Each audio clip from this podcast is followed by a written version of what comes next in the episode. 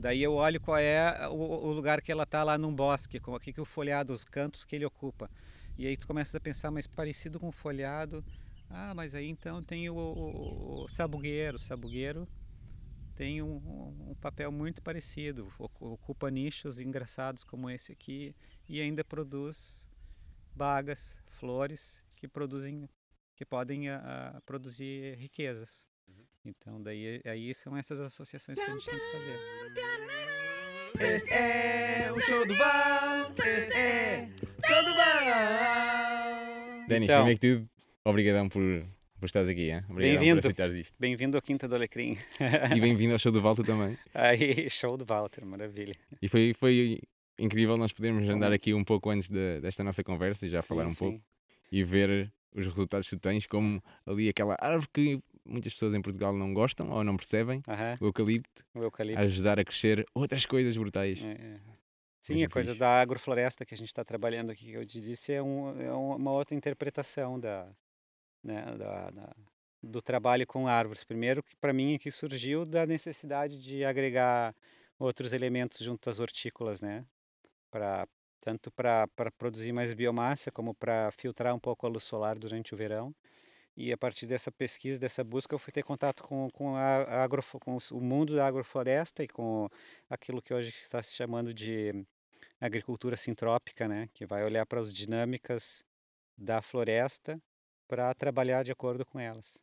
Então daí a gente tem a gente tende a perceber que que o que é mal não é o eucalipto, é a cultura do eucalipto, é a forma de uso do eucalipto. Uma monocultura, a gente pode dizer, não vamos mais plantar o eucalipto em Portugal, ok, sim senhor, mas nós temos uma indústria, temos uma, uma economia, etc., que vai pôr uma outra árvore no lugar, vai pôr uma outra monocultura no lugar e os problemas serão os mesmos com mais ou menos intensidade com uma coisa ou com outra, os problemas serão o mesmo, que são os problemas advindos da, da monocultura, né? Esgotamento do solo, uh, daí o surgimento das pragas e pestes, fatalmente vão continuar a arder, né? Que afinal de contas acredito que a questão dos fogos elas não tem a ver com com a árvore, elas têm a ver também com a ocupação do território e com como a gente comentou no nosso uhum. nosso passeio aqui, que é Cultural com a questão cultural, né? Portugal é quase um país de incendiários, vamos dizer assim. Quando a gente vive no campo, a gente percebe isso, né? Mesmo que, que pareça piada, porque o pessoal usa muito o fogo para. Né? Primeiro, que é uma, uma coisa, na, do meu ponto de vista, que fui educado dentro do universo da, de, da agricultura agroecológica, é uma coisa que para mim é, é, é, sem sentido, porque tu estás a a queimar um, um, uma das coisas mais valiosas que tem para a agricultura, ou mesmo para a própria vida, que é matéria orgânica, né? Exato. Então, o sujeito corta uma árvore, amontoa e bota fogo, tá, tá basicamente é como se a gente gastasse a energia toda que a gente precisa para extrair o, o petróleo e em vez de usar para outras coisas, põe no balde e toca fogo no, no, petróleo. É assim, uma comparação meio grosseira, mas, mas que é a mesma coisa. Sim, é verdade. Então a gente, a gente tem, tem, que usar, tem, que, tem que usar a biomassa de outra forma e as árvores de outra forma. E aí, voltando à questão do eucalipto, ele aqui a gente utiliza o, de uma outra forma, né? Ele, é, ele, tem, ele, ele vai ocupar um espaço específico e uma função específica dentro do, da floresta. Ele vai ser plantado junto com outras árvores com diferentes funções, né? E elas trabalhando todas juntas tem, tem um resultado completamente diferente, como tu pudeste ver lá em cima, onde a gente tem as zonas, as nossas zonas de experimentação com eucalipto, as árvores de fruto todas estão a crescer visivelmente mais do que bem diferente, né, do que e, e a dinâmica à volta é toda toda diferente, né? Sim, todas elas se entreajudam umas às outras, está tudo ali ligado exatamente. no solo e tudo isso. O eucalipto, por ter essa coisa que a gente tem essa percepção de que ele seca um terreno e, e etc, é porque ele é uma árvore de crescimento rápido. Por ser de crescimento rápido, ele precisa, ele vai buscar toda a umidade que ele consegue, porque ele, precisa, ele, ele vai estar sujeito a muita transpiração, vai fazer muito fotossíntese. Mas a fotossíntese a gente agrega dentro de um contexto florestal, com outras árvores, com outros estratos florestais, ela é benéfica para o conjunto todo todo o conjunto vai transpirar junto e todo o conjunto vai crescer junto. Né? Então o eucalipto vai vai transferir essa sua habilidade de crescimento, digamos assim, né? Falando de uma forma talvez é, nada científica, mas ele vai transferir essa habilidade de crescimento para as plantas à volta dele. Sim, mas sem dúvida. É. Até só aquela questão de trazer a água cá para cima, o processo de capilaridade e tudo isso. Sim, ele vai. É, é, na realidade, ele distribui essa, a, a, água que ele vai beber, digamos assim, ele distribui pela transpiração, né? Sim, também é. Pela transpiração. É, é... E que é um processo incrível e há todo aquele rio enorme, o maior rio do mundo é atmosférico, que vem é, lá das Amazônias, os, é? os rios aéreos, os rios aéreos são um processo muito interessante que nos mostram de como, como é, qual a importância da floresta, né? Primeiro que se a gente pensa assim, se a gente fizer um exercício que a gente imagina como um organismo ou, ou um sistema vivo terrestre mais autossuficiente. Eu não sei, eu, a primeira coisa que eu penso é numa floresta, né? A floresta está ali, ela não, não precisa, ela é, ela é fruto de um processo evolutivo, ela está ali, ela se autoalimenta, né? E ainda tem, tá a fazer fotossíntese, tá a criar uh, o ar que a gente respira, né, tá se abastecer de biomassa e ela é, é, diretamente responsável pelo ciclo da água. Tanto é que quando a gente começa a desmatar zonas inteiras, a gente altera completamente o ciclo da água. Aliás, para mim, essa é uma forma muito interessante de se sensibilizar com a questão das alterações climáticas provocadas pelo ser humano. Nem entraria na questão uh, uh, essas alterações, essas questões de, de, concentração de gases na atmosfera, nós poderíamos olhar para as coisas que são mais, estão mais próximas de nós. Né? Basta ver o que provoca um desmatamento num lugar a nível de, quando a gente tira diversidade de um lugar, nível de, perda de, de biodiversidade, os problemas que são causados de erosão no solo, né? Uh, aumento de temperatura, uh, alteração no regime de infiltração de água no solo, alteração no regime de chuvas. E essa coisa que tu mencionaste dos rios aéreos, ela, ela é algo muito interessante, porque é a transpiração que a floresta amazônica causa, que ela que, que ela está sujeita, forma nuvens que além de choverem em cima da própria floresta e abastecerem, voltarem a abastecer com água, ela pela influência dos ventos, né, da região, e pela e pela pelo coberto vegetal que existe, que conecta, ou que conectava principalmente, hoje em dia já conectava, já é muito pouco, por isso que está tá a ter problemas no, no, sudeste do Brasil. Ela sai do norte do Brasil, aquela, aquela umidade, vai chover lá na região sudeste, que é, digamos que é quase como esse rio aéreo atravessar a Europa inteira. E agora, que é gigante. Que é gigante é gigante se tu pensares que depois com todo o problema de desmatamento da floresta amazônica, mais ainda os problemas de desmatamento da floresta a, a, da, da, da, floresta subtropical, né, que vai dali para baixo, vai até quase vai até o sul do Brasil, uh, que começou a se alterar o regime de chuva ao ponto de, acho que foi notícia cerca de dois ou três anos atrás, a cidade de São Paulo teve as, as vésperas de ter que fechar as torneiras, assim como aconteceu com a África, na África do Sul, não é? Uhum. Mais ou menos na mesma altura, ali... mesmo, mais ou menos na mesma altura, uh, aconteceu isso com essas duas grandes cidades, que eu acho que deveria ser um, um, uma, um alerta, né? Uma luz vermelha piscar, pá, tem algo aqui que está a bater mal. E, e, e a questão é, é, é que infelizmente as pessoas ainda não, não perceberam essa, essas dinâmicas, né? De, de como, como a gente influencia a, por fazer parte e não perceber como a gente influencia de forma negativa as dinâmicas naturais. É. E essa questão dos, dos rios aéreos para mim é, é fundamental. É genial. É. E há aquela frase, célebre frase que o Ernest Scott ah, diz sim. que a água planta-se. É, a água planta-se, sem dúvida. É tão importante ali sem em tantos dúvida, sistemas. Sem dúvida. Da houve aqui, há, tempos Ciclos. atrás, acho que foi no ano passado ainda, houve, surgiu um debate aqui na nossa região, né, no Ribatejo, do, de se fazer o, o que se chama, começou a se convencionar a se chamar de o, o Alqueva do, do Ribatejo, né? que era uma, um projeto que, que, que faria uma série de eclusas e, e barragens nos, nos, nos, nos, nos rios que, que afluem ao Tejo, e eventualmente no próprio Tejo, para criar toda uma rede de, de, de, de reservatórios para a agricultura, para combater o problema de falta de água, o problema de salinização que começa a acontecer, que são todos eles resultantes da pressão da agricultura em cima desse, dessas, de, desses, desses sistemas. Só que essas são soluções que elas são, elas não funcionam para o nosso, para o que está a acontecer, porque elas estão, esses espelhos da água eles estão sujeitos a, a evaporação enorme, né, pelo nosso nosso clima, são sujeitos à eutrofização né? E não resolvem o problema de base, que é o da questão da infiltração. A gente, no nosso clima, precisa infiltrar água no solo.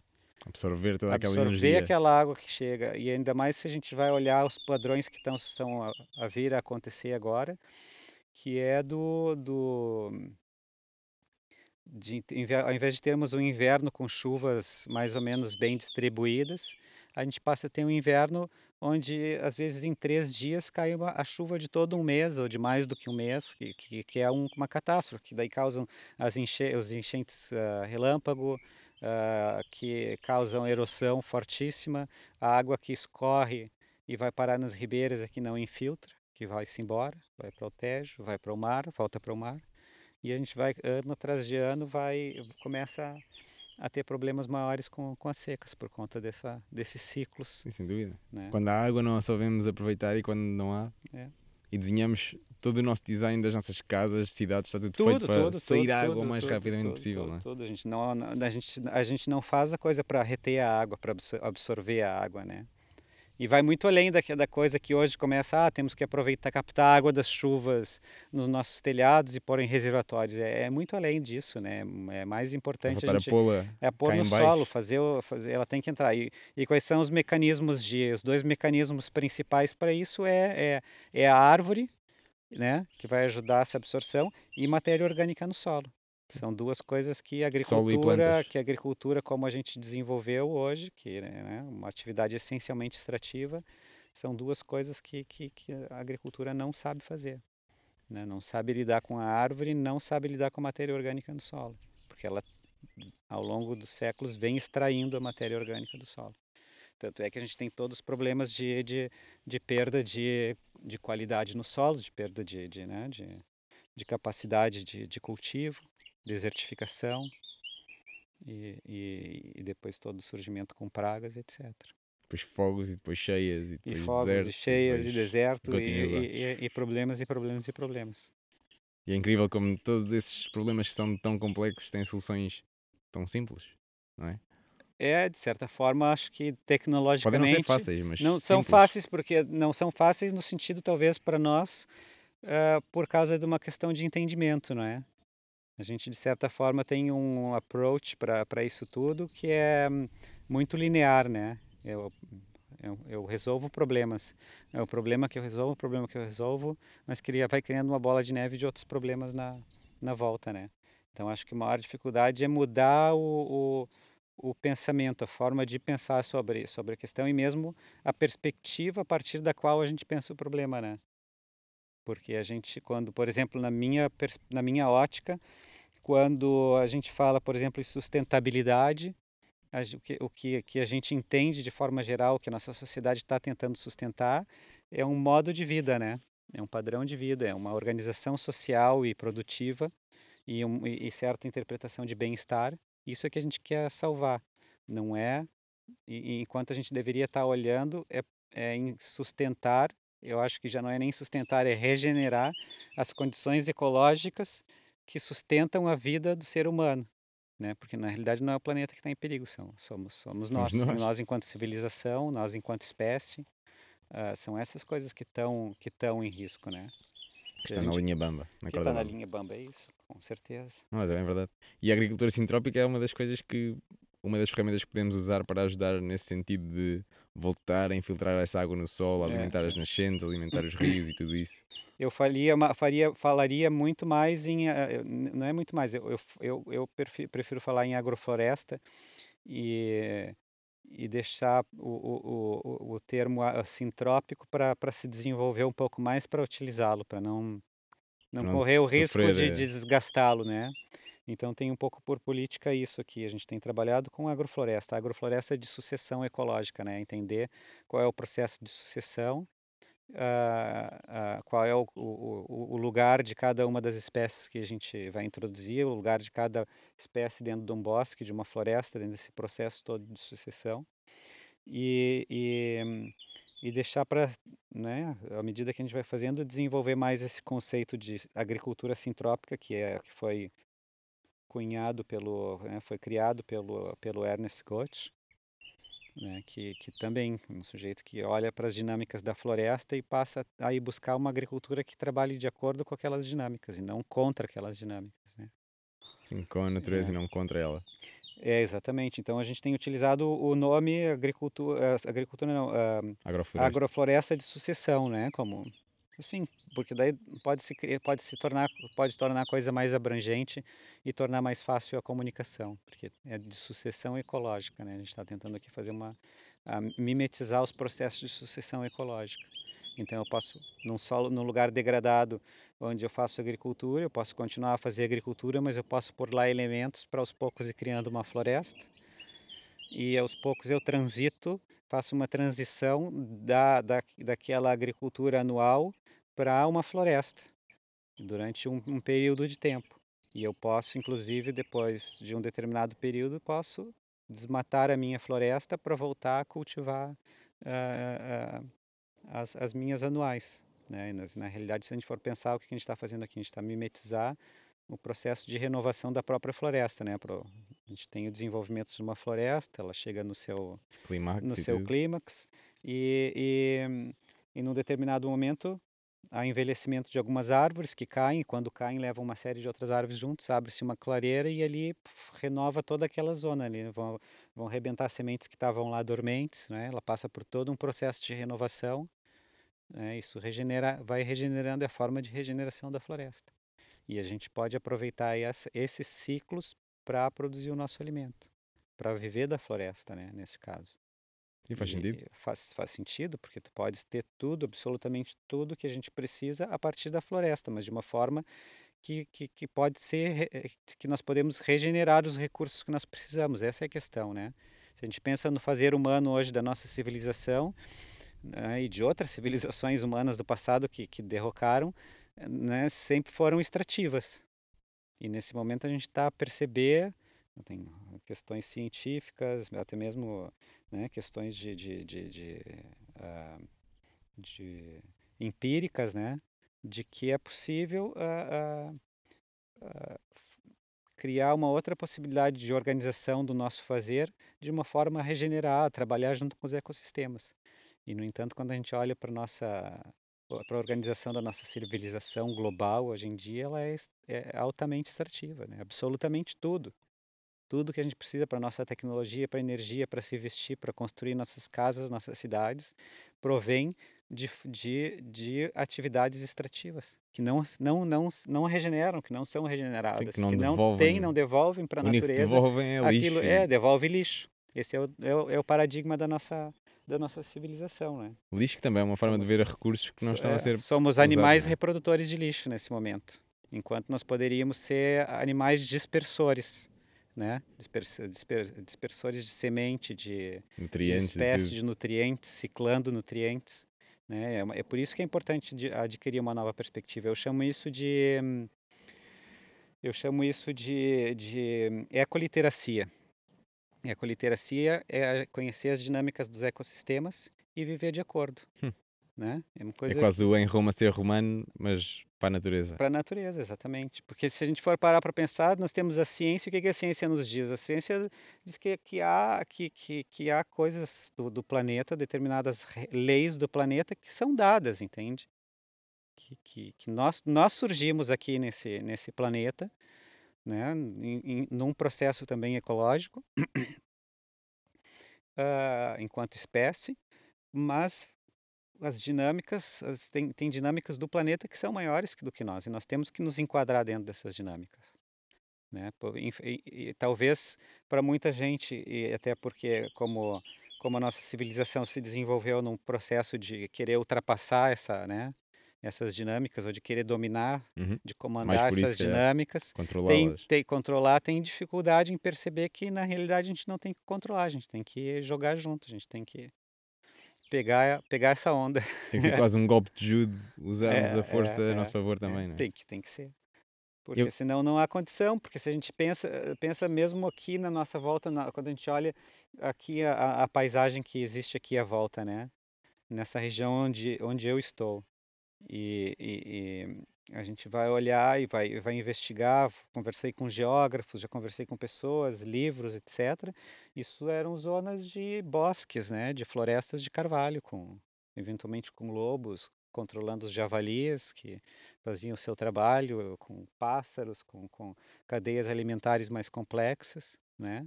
Eventualmente até com, com a quantidade de seres humanos vivendo aqui que eram, que, que, que, que eram compatíveis com, né, com a capacidade de carga desses ecossistemas.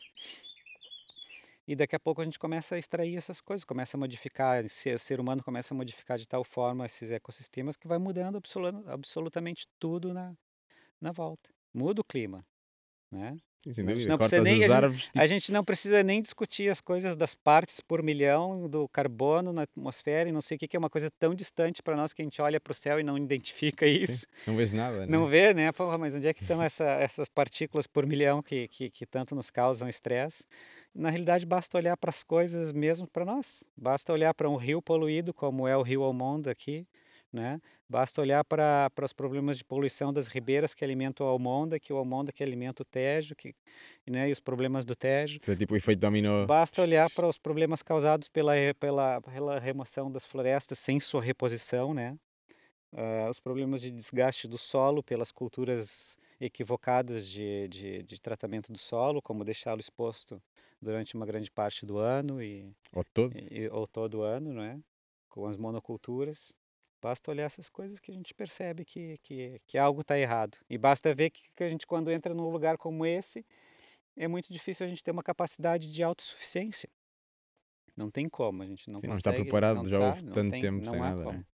Eu, eu aqui, mesmo fazendo uma agricultura ecológica, eu ainda dependo de importar energia aqui para dentro, seja para construir as edificações que eu preciso para viver, seja para para para produzir agricultura nesse início, etc., no nível de tecnologia, né? Então a questão aqui é como é que a gente a gente a gente ultrapassa isso, né? Como é que a gente pode começar a ter ah, através de, um, de, de processos ah, poder se tornar mais autossuficientes, não enquanto ah, uma família autossuficiente, né? Vivendo Fechada, idilicamente da floresta fechada do resto do universo. Não, eu digo mesmo enquanto sociedade, nos diversos níveis da, da sociedade, desde o local, né, do, do, do- da aldeia, do bairro, da cidade, do, do país, da região do país, do, do, do, do continente, etc., e do, global, né? A gente tem todos esses níveis de interação. Sim, sem dúvida. Está tudo Hum. tão ligado umas coisas às outras. né? Por exemplo, é engraçado quando houve agora qualquer greve, algo assim de daqueles que transportavam petróleo e tudo assim. do petróleo Não foi logo o caos. uma ideia. E é o né? caos, é não é? caos, é Tiras aquele ingrediente-chave que, É. que alimenta todo o resto. Não, e o e- estresse, as pessoas todas correndo desesperadas para, Uhum. para, os, para os postos de combustíveis, para, para Aquela abastecer, escassez, né? né? Aquela, aquela coisa da escassez. Na realidade, a gente deveria parar para pensar um pouco, né? Do, O quão frágil. no quão frágil é a nossa resiliência, né?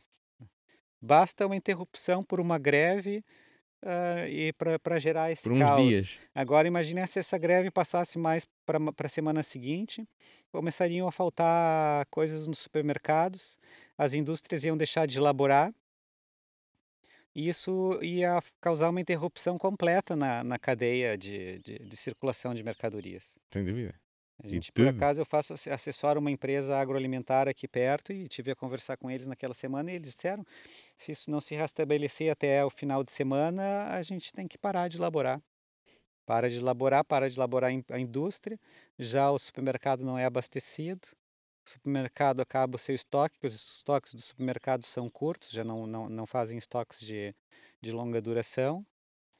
E aí eu pessoas a bater o pavor. comer, e as pessoas comprar. daí, eh, e, e fora que as pessoas quando se apercebessem do que estava acontecendo, iam correr para os supermercados, iam, Comprar iam tudo. comprar tudo. E eh, imagina o caos, né? Ou se a gente olha outras coisas que acontecem que durante esses processos, como por exemplo, ah, quantas bombas de combustível que passaram a vender o combustível por quase o dobro do preço. Mais procura, oh, Olha, mais procura, olha, só tenho isso para eu vender o combustível, então, olha, então vou aumentar o preço. Se quiseres é isto.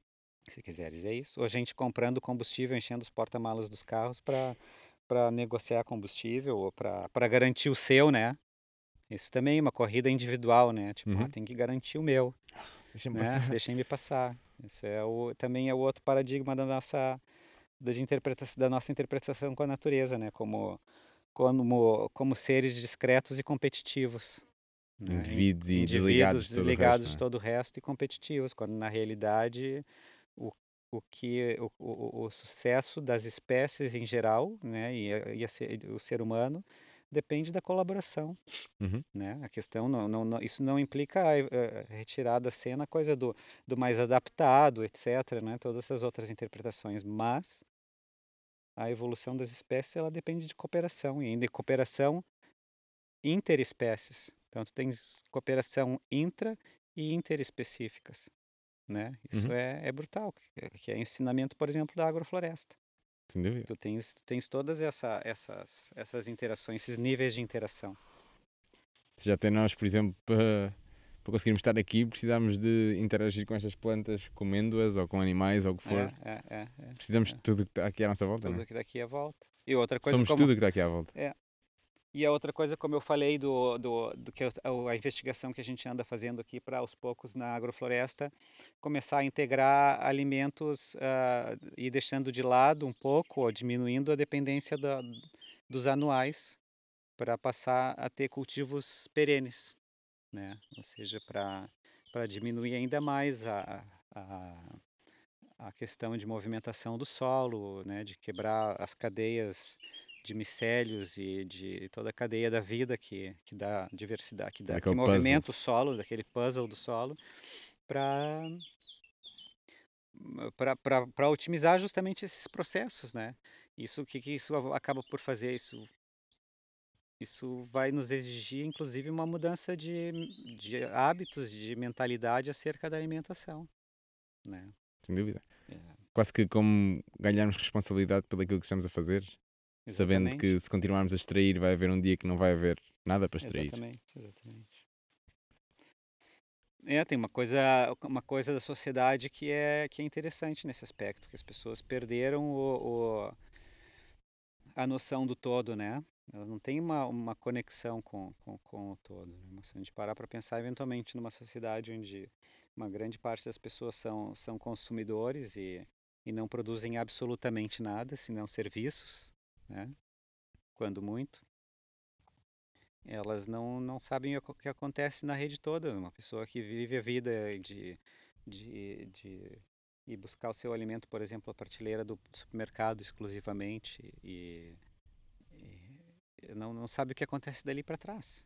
Não sabe das relações que estão que estão ah, implícitas aí, né? Dos impactos Para aquilo chegar ali. Exatamente. Quando tu dizes, ah, tu estás comendo isso, ah, mas o que, que há de mais? hein? Isso é, É tão, isso é tão saudável, né? Eu disse, é, mas isso é saudável, pode até ser biológico, mas olha da onde vem, né?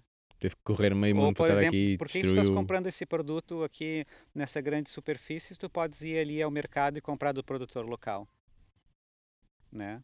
Porque, por exemplo, o, o, o produtor local, quando ele leva o, o alimento para um mercado local através de um sistema de cabazes como esse que a gente tem aqui, eu estou não só proporcionando um alimento que é muito saudável, um alimento que não viajou, um alimento que tem uma pegada ecológica muito menor, um alimento que proporciona com que o, o, a riqueza fique circular aqui, né? Ou seja, tá beneficiar a economia local e tá a fazer um, um bypass nessas estruturas todas que, que, que, que causam um impacto maior. Por exemplo, quando o sujeito vai comprar um, um alimento fresco numa grande superfície, aquele alimento já ele já viajou, ele já passou por diversas câmaras frigoríficas, ele ele já passou por pelo menos duas ou três mãos desde que saiu do, do produtor, né? Passou por atravessadores. E o produtor nesse processo ele também está no elo mais, ele é o elo mais fraco dessa cadeia, porque ele está lá embaixo, ele é o sujeito que é Sim, deixa que o resto E isso distribua, não, não é? não falo nem agricultura o universo da agricultura ecológica, biológica, é, o, é um padrão geral da agricultura. O, o, né?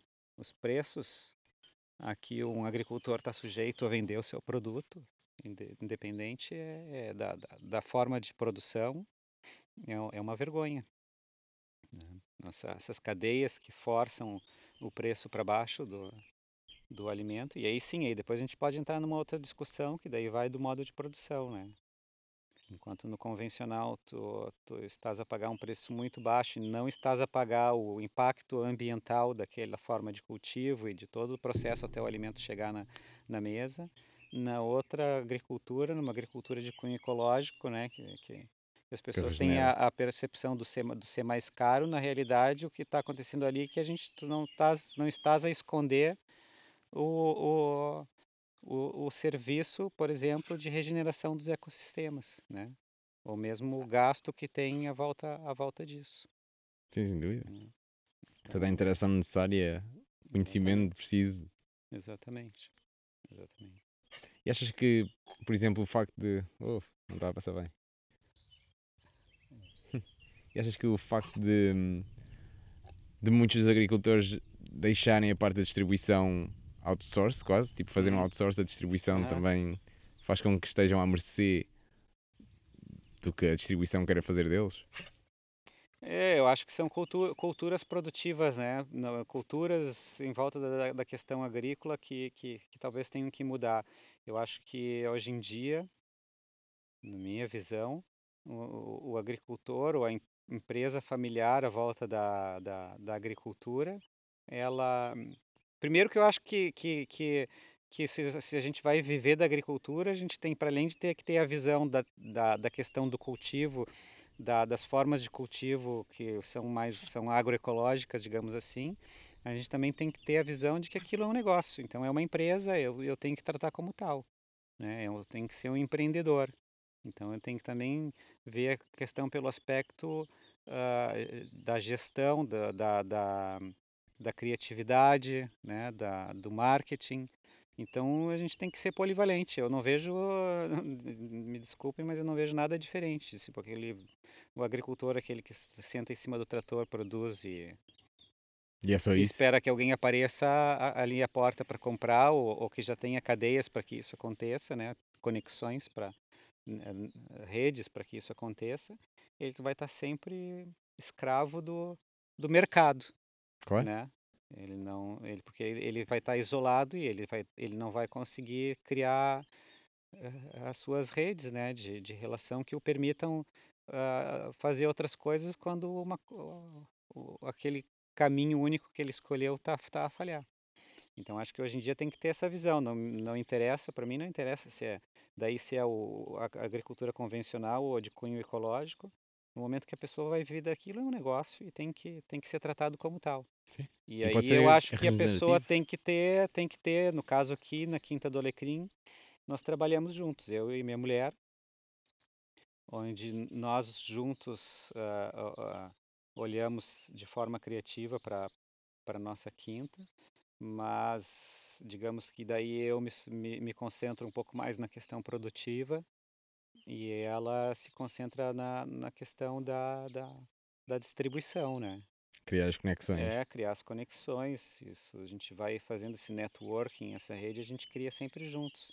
Porque isso é interessante, porque eu me aproximo dos outros agricultores por questões técnicas e nós os dois, né, técnicas e comerciais, porque a gente vai buscar informação, trocar informação, né, buscar produto, levar produto, né, tem uma, uma troca que, que cria-se uma rede que, no meu ponto de vista, é muito benéfica e que criam outras possibilidades de, de fazer economia, né. A gente demorou muito tempo para perceber isso. A gente começou super naif, assim, né? Ah, Só na bolha, né? Ah, agricultura biológica, vamos lá, que isso é plantar que dá e a gente planta e depois a gente vê. E na realidade não é assim. A gente, a gente levou muito tempo para conseguir criar as nossas redes e, e, e utilizá-las para poder criar uma, uma forma de, de uma economia, né? Uma economia familiar a partir disso. E sermos resilientes também economicamente. Tem que ser. E a gente, eu, eu, eu não concordo, por exemplo, com as visões isolacionistas, digamos assim, né?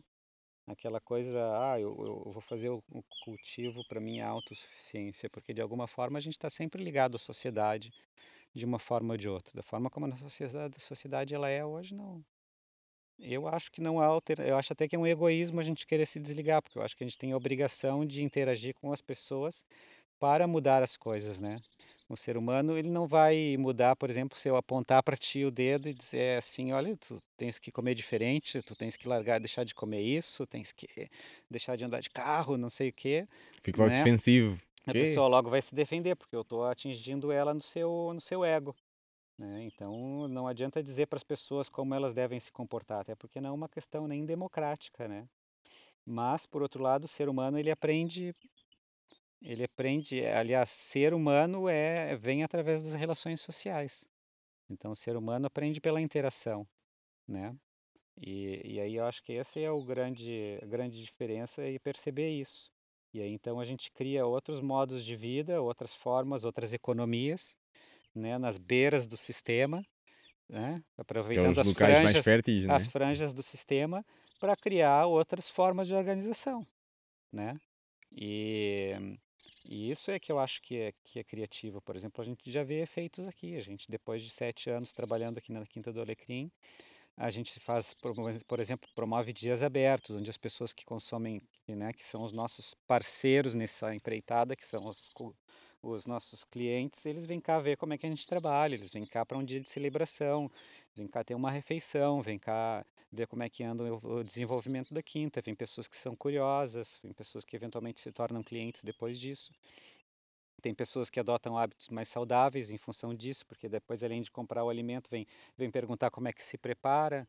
Aí, quando vão no mercado e começam a fazer essas perguntas, e tem outras pessoas na volta, quando vê, todas as pessoas estão conversando sobre, sobre sistemas da alimentação e outros temas ligados à, à questão né, de, uma, de, uma, de uma ecologia, de uma outra ecologia de relações.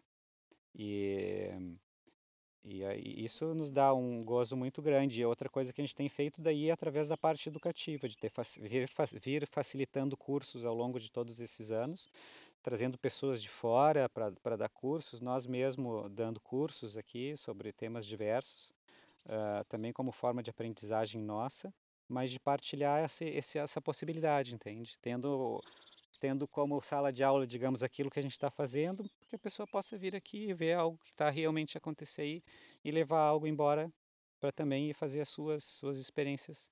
Então, depois o que começa a acontecer hoje em dia é que vai aos poucos vai surgindo também uma rede de produtores como nós, né?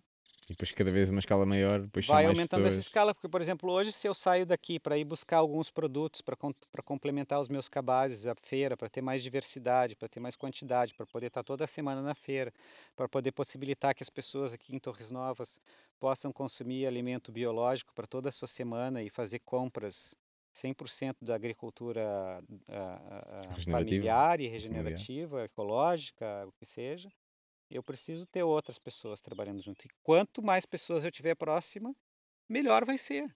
Então eu ponho por terra a questão da competição. Entende? A gente cria uma economia colaborativa. Não tem porquê. A gente pensa numa cidade com cerca de 20 mil, 20 mil e poucos habitantes, né? Olha ali o que são os supermercados à borda da cidade e pensa no potencial que tem de criar uma, uma economia local com, com, a, com a com a agricultura local e regenerativa, né? Regenerativa no sentido que vai regenerar solos, vai regenerar Exato. paisagem e vai regenerar o papel do agricultor na paisagem, entende? Vai resgatar o papel do agricultor. Não Vai ser resgatar. mineiro, mas ser também. Exatamente, não, e o próprio facilitador da relação do agricultor na sociedade, não é? Que não é um sujeito de segunda linha, Uhum. né? É um sujeito de primeira linha, como todas as pessoas são. Não existe isso de primeira, de segunda linha. As pessoas estão todas São na mesma linha. linha, são a linha, estão em relação constante. Isso não quer dizer que, o, que, os, que as grandes superfícies ou que os supermercados devem deixar de existir. Eles eventualmente tem, tem que haver um, uma, um reorganizar dessa, dessa economia. Aí a gente já entra num outro nível, que é o nível das políticas, né? Que aí a gente deve se envolver na política de diversas formas para influenciar as políticas públicas para que essas coisas aconteçam. No caso, numa cidade, uma cidade pode olhar para suas políticas urbanas, para o desenho urbano da cidade, para dizer o que, que ela vai permitir, vai deixar de permitir, para fomentar esse tipo de coisa. Tem uma influência direta, tanto na especulação imobiliária como na instalação de grandes superfícies à volta das cidades, que invariavelmente essa fórmula de, né, de, de pôr nos subúrbios ou nas saídas das cidades, que as pessoas têm que usar os carros, vão para grande superfície para fazer suas compras no final de semana, por exemplo, é uma receita que vem matando os centros históricos da, das cidades. Uma cidade como Torres Novas, por exemplo, tem problemas dos seus centros históricos que, mais, que dificilmente serão resolvidos se não forem resolvidos problemas estruturais da organização do comércio na cidade. Né? E problemas como, hum, com menos pessoas a viverem lá? Ou? Não, não é só questão de menos pessoas, né? O que, que um, um, lugar precisa? Um lugar ele tem que ser olhado como um ecossistema. Então, no momento que eu começo a, a, a transformar os, os, elementos que fazem parte da estrutura daquele ecossistema, eu transformo profundamente o ecossistema. Ele vai se transformar numa outra coisa qualquer. O que, que possibilitou para que uma cidade tenha um centro, que, que a gente, os centros que a gente chamou de centro histórico, porque havia uma dinâmica que atraía as pessoas para ali. Então a gente tem que entender quais são as dinâmicas que atraem aquelas pessoas, e não só as dinâmicas que atraem aquelas pessoas, como uh, de forma que aquilo aconteça de forma equilibrada e elegante dentro da sociedade, da, da, da, da cidade como um todo. Por exemplo, se a gente olha para o centro histórico de Lisboa, com o turismo está a sofrer gentrificação. Né? Um número estrondoso de casas hoje em dia estão dedicadas ao turismo e não para os habitantes. Uhum. Então é uma parte, uma, uma, o centro histórico de Lisboa está virando uma espécie de parque de diversões para turistas, porque não tem a vida de verdade. De a vida de verdade não está mais lá. Eu me Nada mudei, eu fui ali. viver em Lisboa 15 anos atrás, era uma cidade. Hoje Lisboa é outra cidade, né? Ela, ela tem a sua graça por ser uma cidade bonita, tem a graça de ver aquela dinamização toda do turismo, mas por outro lado, ela quando a gente olha por trás da, dessa cortina do turismo, ela está se tornando uma cidade muito triste. Porque está a correr com os jovens, os jovens em início de vida, né, de, de buscar sua independência, etc., já não podem estar no centro histórico, tem que buscar outras, outras alternativas, não podem mais estar no centro da cidade. É, o centro da cidade vai ficando cada vez mais para uma determinada pessoas com um poder de aquisição mais alto, né? vai, vai homogeneizando o acesso àquele lugar, que ele deixa de ser um lugar diverso para ser homogêneo, né? Para ser uma vai vai, vai no sentido de uma monocultura, na realidade é isso. Então, quando a gente olha para um centro de uma cidade, por exemplo, como Torres Novas, tem que pensar em todas essas questões. E eu acho que, por exemplo, em cidades como esta, jamais vão resolver o problema de, desse centro histórico sem, sem rever a localização do comércio do qual as pessoas se relacionam constantemente para buscar seu alimento, para comprar roupa, para comprar suas tralhas, né? Essas tralhas a gente depois entra num outro universo sobre essa questão da dependência da, do coisas. material, né? Das, das, coisinhas, das coisas baratas da vida que, que, ao invés de enriquecer a vida, só empobrecem, né? Se a gente for olhar mais profundamente. Né? é quase para é, também alimentarmos o nosso status. É, o status, o ego, né? Hum. Enfim, é uma questão, acho que também não é de dizer para as pessoas, proibir a questão do, do, do, do, disso ou daquilo. A questão é que a pessoa tem que ter, uma pessoa tem que desenvolver, um grupo de pessoas tem que desenvolver a sua consciência sobre, sobre aquilo que está fazendo, né? Sobre o impacto que tem do consumo geral e desenfreado como a sociedade vive, né? Parece que são chavões que a gente está dizendo, mas é real, entende? Nós vivemos numa sociedade do consumo, onde a questão da felicidade está atrelada ao, ao, à aquisição material de bens materiais. E se nós não discutirmos isso enquanto sociedade, nós corremos muitos riscos. Daí a gente entra numa outra dimensão, que é a gente vai correr o risco primeiro, é esse que a gente está debatendo com toda a conversa aqui até agora, que é o da, do esgotamento ecológico, né? Aquela atividade mineira que nós estamos Crise ecológica, essa é, é, é, a outra coisa. A crise ecológica vai levar à falta de coisas, como a gente vê quando acontece com uma greve. Começa a faltar energia, que vai faltar isso, vai faltar aquilo, vai causar um decrescimento forçado na, na, na, na economia e que vai nos levar à sensação de sofrimento, né? em crise, crise econômica, falta de emprego, falta de, de alimento, né? Falta de energia e por aí é fora. E aí por isso que eu digo que a gente tem que a gente tem que discutir enquanto sociedade, porque no momento que a gente começa por essa essa descendente uh, de crise, a tendência que vai acontecer, que a gente começa a ver aparecer, são as autocracias, né? Sejam de esquerda ou de direita. Uhum. Elas podem vir de diversas formas, que é uh, as, as, autocracias autoritárias, né? Que, que, que é aquela coisa que começa a surgir do nacionalismo, de nós nos fecharmos dentro das nossas fronteiras e, e o, Criarmos a nossa né, bolha. Tipo aquela coisa, um Portugal para os portugueses, uma Europa para os europeus, mas quem são os europeus? Quem Exato. são os portugueses hoje em dia? Né? Isso são coisas que estão se dissolvendo e a gente deve entender que são processos naturais que a gente deve, deve acompanhá-los ou tentar percebê-los mais profundamente para ver como, como lidar com eles. São processos que, que são difíceis de voltar atrás. Inclusive, a busca por voltar atrás provoca esse tipo de conservadorismo retrógrado, né? Então, Voltar atrás na monocultura de. Sim, de, os portugueses são assim, é, desta forma. Os nacionalismos, né? Por exemplo, que a gente já sabe que acontece na, aconteceu na Europa. Por outro lado, a gente tem uma outra coisa, um outro risco que a gente não está a perceber, por falta de uma reflexão social sobre essas coisas, sobre a importância, por exemplo, da democracia, que a gente corre um risco muito grande das uh, ditaduras ecológicas, que é daqui a pouco uh, são, seriam os outros extremos, entende, que podem acontecer.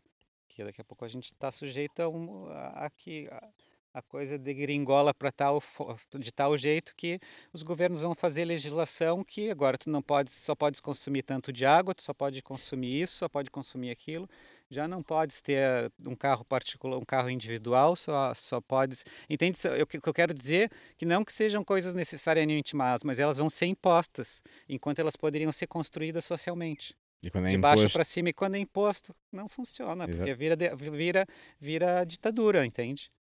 E a ideia, dúvida, isso é a ditadura do ecológico, entende? As pessoas hoje fazem confusão, do meu ponto de vista, quando falam das questões do, é um termo, aliás, que eu acho muito confuso, que eu não acredito nele, que é a coisa do politicamente correto, né? Autocensura, quase. É, é, o politicamente correto para mim eu só ouvi até hoje da boca de pessoas querendo justificar preconceitos, na realidade, né? Como coisas que nós, enquanto sociedade, avançamos muito quando, por exemplo, falamos do direito das mulheres, da, da, da, da liberdade de, de, escolha de gênero, uh, né? Todas questões de, de de igualdade social, etc. São coisas que foram sendo buscadas, de liberdade também, não é? A liberdade em todos, todos esses sentidos, para a pessoa poder escolher o que quiser, as relações que quiser ter, etc. São coisas que têm que ser discutidas socialmente. No momento que tu começas a dividir a sociedade e, e, e, e começar a criar lados e acusar isto, disto apontar daquilo, dedos apontar dedos, atacar. A gente entra em guerra. E aí, quando entra em guerra, não tem o, o né, não, não tem a coisa não, e não tem a coisa do bem contra o mal, o seu é não, né? O que é a, a guerra é o mal em si. Não tem mais o lado bem e o lado bom. Não há lado não bom há, ali, né? existe isso, entende? Então a gente tem que superar todas essas questões. Né? Acho, acho muito importante, por isso que eu acho que é demasiado importante nós prestarmos atenção naquilo que está acontecendo à nossa volta e discutirmos enquanto sociedade, e não que as coisas venham de cima para baixo, como a, maioria, a maior parte das pessoas. Tentar ser impostas, em vez eu, de surgirem. Eu comecei todo esse processo da, da, de me aproximar da agricultura, né? sou, sou arquiteto de, de formação, Fiz muitas coisas dentro do universo da arquitetura, desde projeto de habitação, de edificação, urbanismo, paisagismo, cenografia, enfim. E, e, até que um dia fui fazer, fiz um, um doutoramento em, em, design, onde eu fui tentar perceber justamente essas questões da ecologia, da que que é a sustentabilidade, qual seria uma perspectiva do design dentro dentro de, uma, de um entendimento ecológico, né? E foi daí que eu me aproximei muito da questão do, do, da, do cultivo alimentar, da agricultura, né? Comecei uhum. a fazer minha própria Criação horta numa, numa determinado momento e aquilo me, me envolveu muito. E eu descobri também que era uma possibilidade, um, de desenvolver a minha própria ecoliteracia, através de cultivar o meu alimento, e dois, de causar um impacto muito mais importante na sociedade do que, do que sendo digamos, arquiteto puro e duro, né? Convencional. É, é. Eu, sou, eu, eu me considero um designer, né? Só que tu aplicar. Somos um... quase todos nós, não é? Somos todos nós. Todos nós somos criadores. Todos nós somos seres criativos e, e, e, é curioso porque a nossa sociedade talvez ela tenha dividido tantas pessoas em caixinhas que ela mata essa muito na maior parte das pessoas ela mata essa questão criativa. Uhum. Eventualmente hum. tem alguns afortunados que vão parar nesse universo das artes e do design. Os loucos. E que, e que, que acabam por ser treinados nisso. Não quer dizer que todos todos tenham essa né, que seja uma coisa generalizada, mas é curioso porque eu para mim é muito comum encontrar designers, arquitetos e pessoas dessas áreas criativas se enveredando por, por esses outros universos, tanto do, da agricultura, né? Aqui no caso a gente está falando da agricultura, na uhum. agricultura, uhum. por se encontram muitos e muitos designers. Acho que é aquela é, vontade, é de, vontade de nos conectarmos com tudo o resto à nossa é, volta? É, passa pelo pouco pelo que eu fiz quando meu, no meu, minha tese foi um pouco isso, né? Que, que, que, que o designer eventualmente tem para contribuir para a sociedade não é, é, é, não é um não são produtos acabados, né? É, são os processos criativos que levam a determinadas coisas. E como é que eu posso envolver as pessoas nesses processos criativos? Nesse caso, eu fui trabalhar com escolas, queria perceber que eram escolas sustentáveis, depois, primeiramente, olhei que nem um arquiteto, fui olhar para os edifícios. Depois eu descobri que os edifícios eles eram feitos por pessoas, para pessoas, utilizados pelas pessoas. Quer dizer, né, tudo, todo mundo material à nossa volta, ele, ele vem através de nós. Então, então eu tinha que olhar para os processos e aí inverti toda a lógica da, da minha pesquisa e comecei a trabalhar com as pessoas nesse caso, né? Então, quando eu fui me perguntar como é que se fazia uma escola sustentável, é, tinha que ser através das pessoas e não importava mais a edificação. A edificação não importa mais. Porque daí o exercício que nós fizemos na época com, com as escolas aqui, foi até aqui em Torres Novas, era de olhar para um cenário de futuro e, e tentar perceber em grupos criativos assim como é que eles alterariam a escola. e basicamente a escola foi desmaterializada.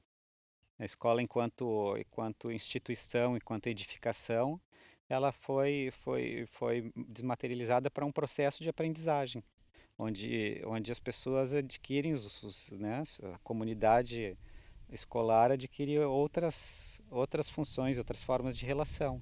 Por exemplo, o professor passa a ser um facilitador né, do processo de aprendizagem das crianças, dos no jovens. No sentido de leva-os a experimentar Leva-os a apresentar, abre portas, etc. Não tem um conteúdo pronto para dar, entende? E isso surge das crianças. Não, uhum. fui, não foi uma imposição minha, não foi imposição de adultos, não foi imposição do trabalho que eu fiz. Foi um trabalho de criatividade das crianças. Elas é que chegaram a isso. Tenho, tenho artigos publicados, tenho minha própria tese que fala desse trabalho. Né?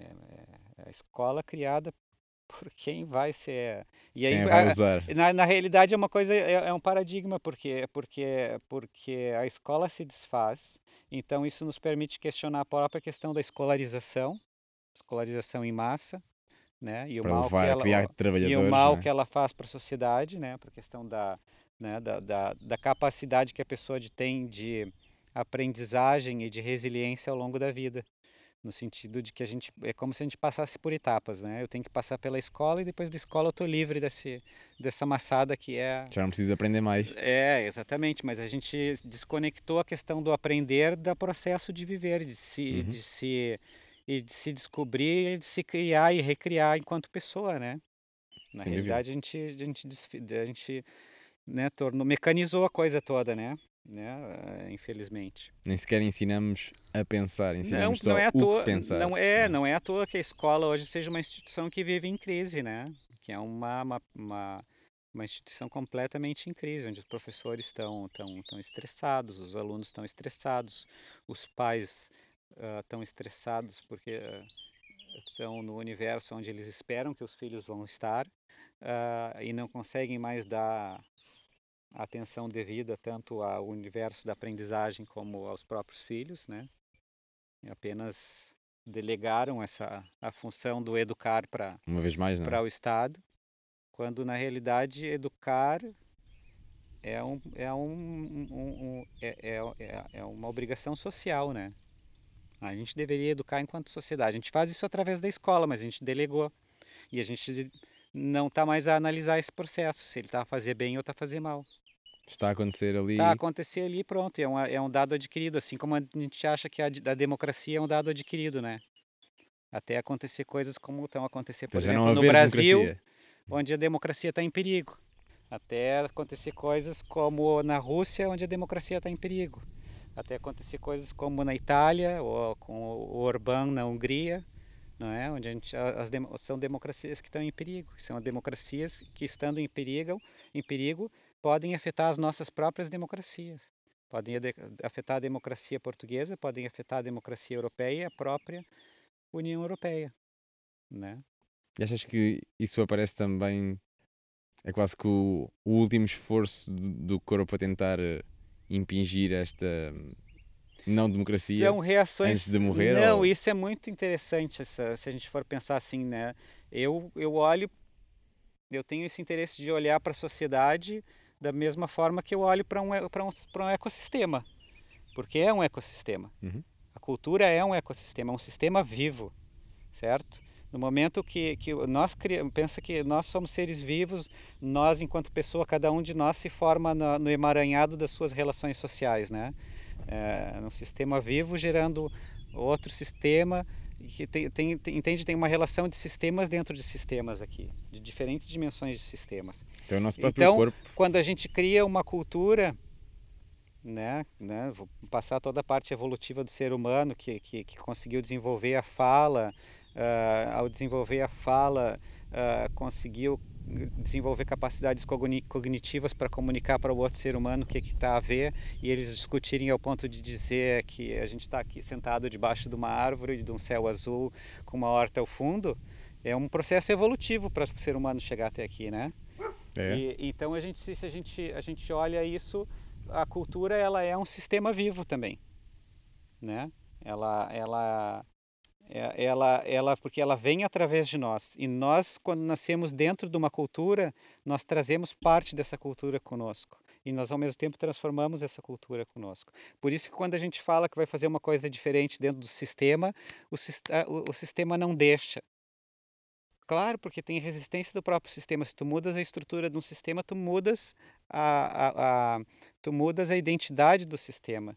E, e um sistema vivo, ele vai tentar ele vai tender a se adaptar com, com o seu meio para se acomodar e se acomodar com o meio para conservar a sua identidade.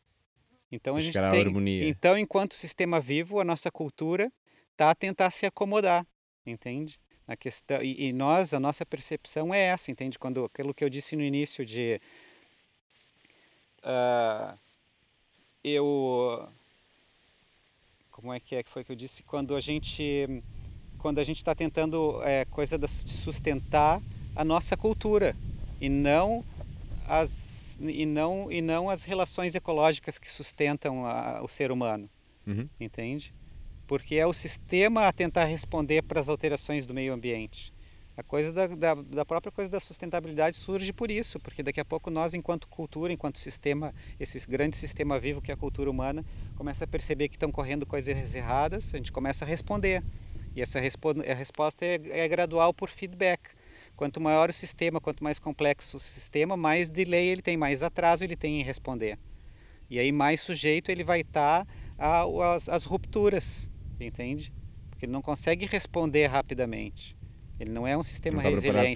Não está preparado para aquilo. Ele vai responder lentamente. Então ele está sujeito a, a, a, a, atrito, a transformações. É o que a gente está sujeito hoje enquanto, enquanto sociedade. E aí tu olhas de novo, a gente volta para a escola. Por exemplo, é muito difícil para um professor mudar a escola porque ele está dentro de um sistema que quando ele vai tentar mudar, ele vai bater de frente com a estrutura daquele sistema, certo? Então, as pessoas que fazem parte daquele sistema têm que mudar a sua mentalidade para poder mudar aquele sistema. Então, isso implica que toda a sociedade tem que, tem que participar nesse processo. Porque implica que nós juntos, por isso que não tem essa coisa de sustentabilidade individual de um indivíduo, de uma empresa, não sei. Não tem, é, é uma coisa da sociedade. Se a sociedade não, não discutir isso, não, não vai nunca lá vai chegar, nenhum. nunca Não vai ser chegar. resiliente o Não vai ser, não vai ser, porque não, não, não tem como, como tratar, tratar disso de, de outra forma, né? E qual é que achas que é a forma de, de chegarmos ao diálogo com mais pessoas? Fazeres-te e abrir-te e já que a gente está ou- falando sobre, de tudo sobre isso, acho que a gente pode falar de valores, né? A gente estava falando muito da ecologia, mas eu acho que, que dentro do, nós enquanto seres humanos, para mim, hoje em dia, eu, eu entendo, ou é minha percepção e defendo isso, que o valor principal antes da ecologia é a democracia. Porque se a gente não tiver democracia, a gente não discute nada disso. As coisas vão acontecer de cima para baixo. E que seja lá o que acontecer, vai nos ser imposto seja a esquerda ou seja a direita. A gente está sujeito a isso. Se a gente não entender, não aprofundar a democracia, né, a democracia vem no, digamos assim, eventualmente pode olhar que a democracia também tem sua evolução né, dentro da nossa sociedade. Ela, é, a democracia, as pessoas entendem né, como uma, como, como um, um sistema eleitoral ou como um, como é que a gente pode dizer que palavra que a gente pode usar um é um regime, né? Um regime político. Mudado a cada X anos. É, mas isso não é democracia, tá? Isso, democracia, ela tem que ser entendida como um processo de desconstrução de autocracias, entende? Ela não tem um fim, porque ela, o que, que, o que, que a gente quer com democracia? A gente quer liberdade. E para ter liberdade, a gente precisa com que as pessoas interajam de forma livre. Não há barreiras, não pode haver barreiras para a interação. Não pode haver hierarquias, por exemplo. Né? No momento que tu crias hierarquias, uh, não há democracia, porque tu deformas a rede de relação. Por exemplo, eu para, ah, eu digamos que nós estamos dentro de uma empresa e a gente tem que resolver problemas, mas eu não posso ir direto a ti resolver o problema. Eu tenho que primeiro comunicar ao chefe, que vai comunicar ao outro chefe, para chegar no teu departamento para resolver o problema. Uhum. Só dá merda no caminho, Yeah. né? E o Enquanto- problema leva tempo. e o tempo, tempo. leva tempo, cria outros problemas. Quando se eu vou diretamente à pessoa que está ao meu lado e digo, olha, nós temos esse problema, vamos resolver isso aqui. Entende? É isso que, que, eu, que eu quero dizer. Não quer dizer que não, não possa haver lideranças na sociedade, não quer dizer que, que não possam haver regras, né? Não, não é, nesse sentido, não é uma anarquia, é uma, é uma possibilidade que não há senhores. Entende? Não há as pessoas que mandam, não há. É, é interação direta. Democracia livre é isso. É um, e, só que como é que a gente faz com essa democracia para que ela aconteça? Ela tem que ser um modo de vida. Eu tenho que viver democraticamente. Eu tenho que aceitar a diferença do outro. Eu tenho que aceitar o outro como como uma como um, um outro ser, uma pessoa válida, que ela tenha a sua opinião, que ela tenha a, a sua percepção. E aí E valores. mutuamente, entende? Que daí a gente pode aí a gente entra na coisa que é essencial do ser humano, que é o que faz o ser humano evoluir, foi a capacidade de conversa, de conversar. Partilhar histórias e tudo isso. Exatamente. De criar contextos comuns de significado, cultura, né? É no É. momento que a gente vai, que, que, que são tribos, começa com uma coisa tribal, né? Onde tu crias um, contexto comum de significados, uma cultura tribal e essa coisa vai, vai, vai crescendo. Hoje em dia a gente vive uma cultura global, tá?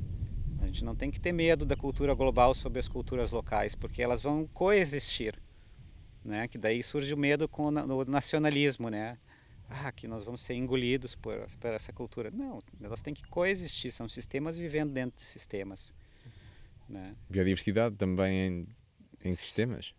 É, sim, sim, sim. A diversidade de valências do sistema, a diversidade de pessoas, ah, né?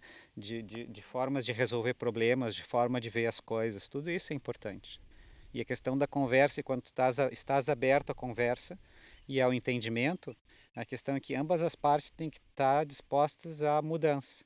Porque o que, que acontece hoje? Aí a gente entra num outro nível de, de sistema vivo que gera o, o- a pessoa, né? E quando eu, a gente volta àquele problema, né? Se eu te aponto o dedo de estar fazendo tudo errado do ponto de vista ecológico e começo a te condenar por isso, eu vou condenar o teu próprio ego, a tua própria pessoa. E, E não tu os meus vai, atos. e tu vais Ok. te defender. Não, posso condenar os teus atos, mas se os teus atos estão tão intrinsecamente ligados ao teu ser, eu estou a condenar o teu ser. Entende? Eu estou a dizer que, que, que, que, que a tua pessoa está tá equivocada. A fazer mal, não sei. Imagina que o peso que isso tem. É, é, é, sim. Tu dizeres que tu estás, tu, tu és uma pessoa equivocada. É muito pesado, não tem como. É a única forma que a gente pode fazer é de interagir, de um mostrar para o outro qual é a sua perspectiva, qual é o seu ponto de vista e eventualmente por que que um de nós tem que tem que tem que alterar os seus comportamentos ou os dois têm que alterar os comportamentos juntos, etc. É uma, uma negociação, é uma negociação. Isso acontece da democracia, negociar as coisas. Mas a gente tem que estar sempre. Hoje o que acontece, há a negociação ainda nas nossas democracias, mas a questão como é essa divisão uh, partidária, que ao meu ver é ultrapassada para lidar com as questões do, do, do século XXI, é que geralmente daí não a conversa não ultrapassa a questão das decisões, ou seja, sempre há a tendência de, de eu culpar o, o partido A, B ou C, ou o meu time pelo teu time, que o meu time é melhor que o teu, não é? E não o resultado final. E não, não o resultado da porcaria ou da, da, da ação boa, entende? É. Não interessa se o pênalti foi, foi roubado ou não, o interessa é que fez, fez esse gol. Exatamente. né? É, e aí é. é. que dá, e na democracia não pode ser assim. Os, né, os meios não justificam os fins, justamente o que a gente precisa prestar atenção são os meios, são os processos e não os fins. Né? São os processos de relação para chegar lá. É o que começa a acontecer na educação também, na educação aquela que é entendida como alternativa, cada vez mais são processos de aprendizagem e não um fim que vai ser avaliado. Né? Quer ter X nota, é, saber é X tudo, coisa. É tudo, é tudo são sistemas vivos. A gente olha, se a gente tem esse entendimento que vem da natureza, de que todas as coisas é um padrão, o padrão de relação em rede é universal dentro desse planeta, dentro dos seres vivos. Eventualmente um dia a gente vai descobrir que é um padrão de relação em rede entre planetas e, e galáxias e não sei o que, mas e isso, tanta outra coisa. Enfim, não interessa, está longe do nosso alcance. O que interessa é o que está dentro desse planeta. E nesse planeta há um, há um padrão de relação que é o padrão de relação em redes. Né? As redes são comuns, redes de, de relação são comuns, é um, é um padrão comum do ser humano, dos, dos outros seres vivos, da comunidade da vida, a comunidade que sustenta a vida nesse planeta. Quase tá? em tudo, não é? Em tudo, é rede. A rede é um padrão de comunicação. Está tudo ligado. Né? Aí é importante também a coisa dos significados das palavras. Né? Internet não é rede, internet é mídia social. Né? Rede é, são as, as redes de relações. Né? Que se podem também criar ou começar a criar através da internet, por exemplo. Sim, porque são redes de relações, tu cris, mas né, não, não, não dispensa, é, potencializa eventualmente Sim, isso. Mas ao mesmo tempo também, dependendo como a gente está vendo hoje, o que, o que pode acontecer é, é, criar coisas negativas, como potencializar ainda mais a separação entre as pessoas. Sim, claro. De criar relacionamento apenas de pessoas que concordam entre si. Uhum. E aí tu vais criando guetos, tu vais isolando as pessoas. Mais uma monocultura pessoas, de pensamento. Exatamente, as pessoas vão se empoderando dentro das suas monoculturas. Se a gente sim, olha para o fenômeno que aconteceu no Brasil, é um pouco isso. com a eleição de um, de um, partido de extrema direita, com um candidato uh, uh, notoriamente autocrata, né? Uh, as pessoas foram, foram reverberando as suas crenças, as suas visões, né? Então, onde não há diálogo, onde não há como, como ultrapassar a questão que a minha visão é melhor que a tua. E se eu disser é. que a minha visão é melhor que a tua, tu vai dizer que a tua é melhor que a minha e nós não vamos nos entender. Andamos aqui e não, vamos andar o problema continua. E, e não vamos resolver os nossos problemas comuns. Enquanto a gente pode cultivar as nossas, nossas visões distintas e ter a liberdade de viver as nossas vidas de forma distinta, mas ter a, a consciência de que nós, os dois, mesmo tendo visões distintas, temos problemas comuns. E como é que a gente resolve os nossos problemas comuns? É. E que nós temos um meio de subsistência que é comum. Como é que a gente, os dois, vive desse, podemos viver desse, desse, desse, desse mesmo lugar? Desse mesmo lugar, exatamente.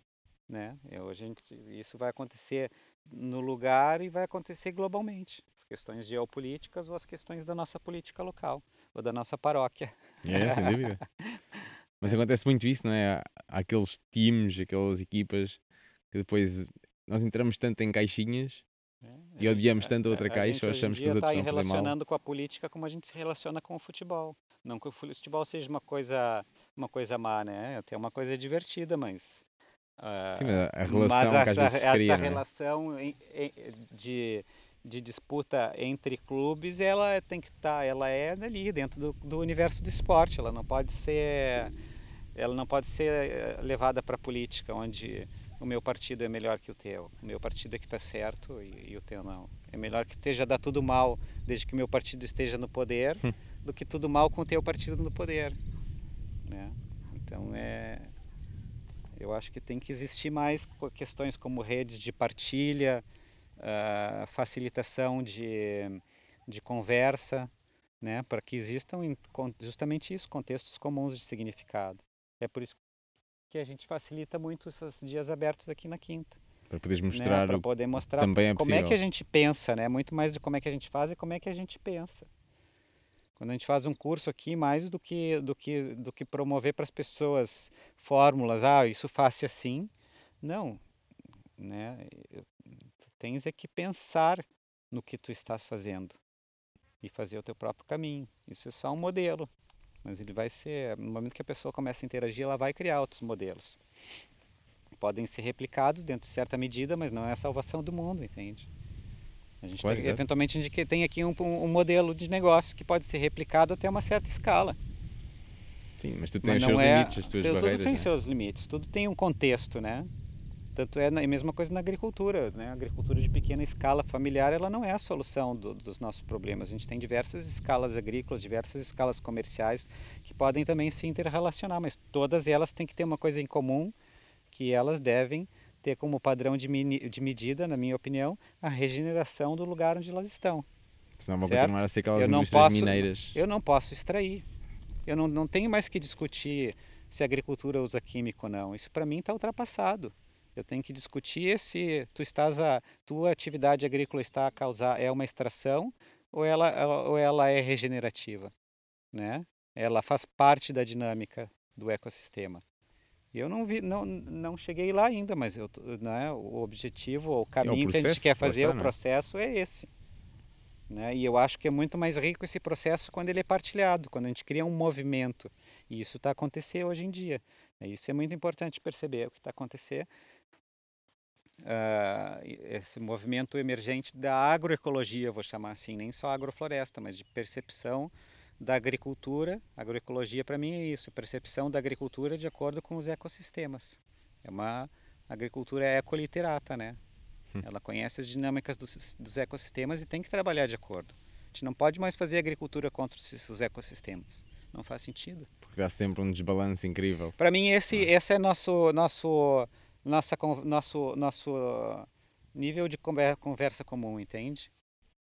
Não, não vou entrar em disputa por causa dos químicos, etc. Eu, vou, eu sei que os químicos não disputo se ele faz mal para as pessoas ou não, eu já não disputo mais. Olha, está no teu grau de liberdade de escolher se tu queres comer uma coisa com químicos ou não, não vou interferir nisso, certo? Mas eu vou interferir no momento que eu sei que os químicos não só causam problemas para as pessoas, que é o, nível de discussão que a gente tem sobre o químico na agricultura, se causa mal para a pessoa ou não, mas a gente esquece todo. que ele está a causar mal para o ecossistema e ele é, e ele é usado dentro de, uma, de, uma, de um fazer humano que causa mal para os ecossistemas e por causar mal para os ecossistemas surge a questão das pragas e é por, por essa má relação com os ecossistemas é que a gente tem que usar químicos na agricultura.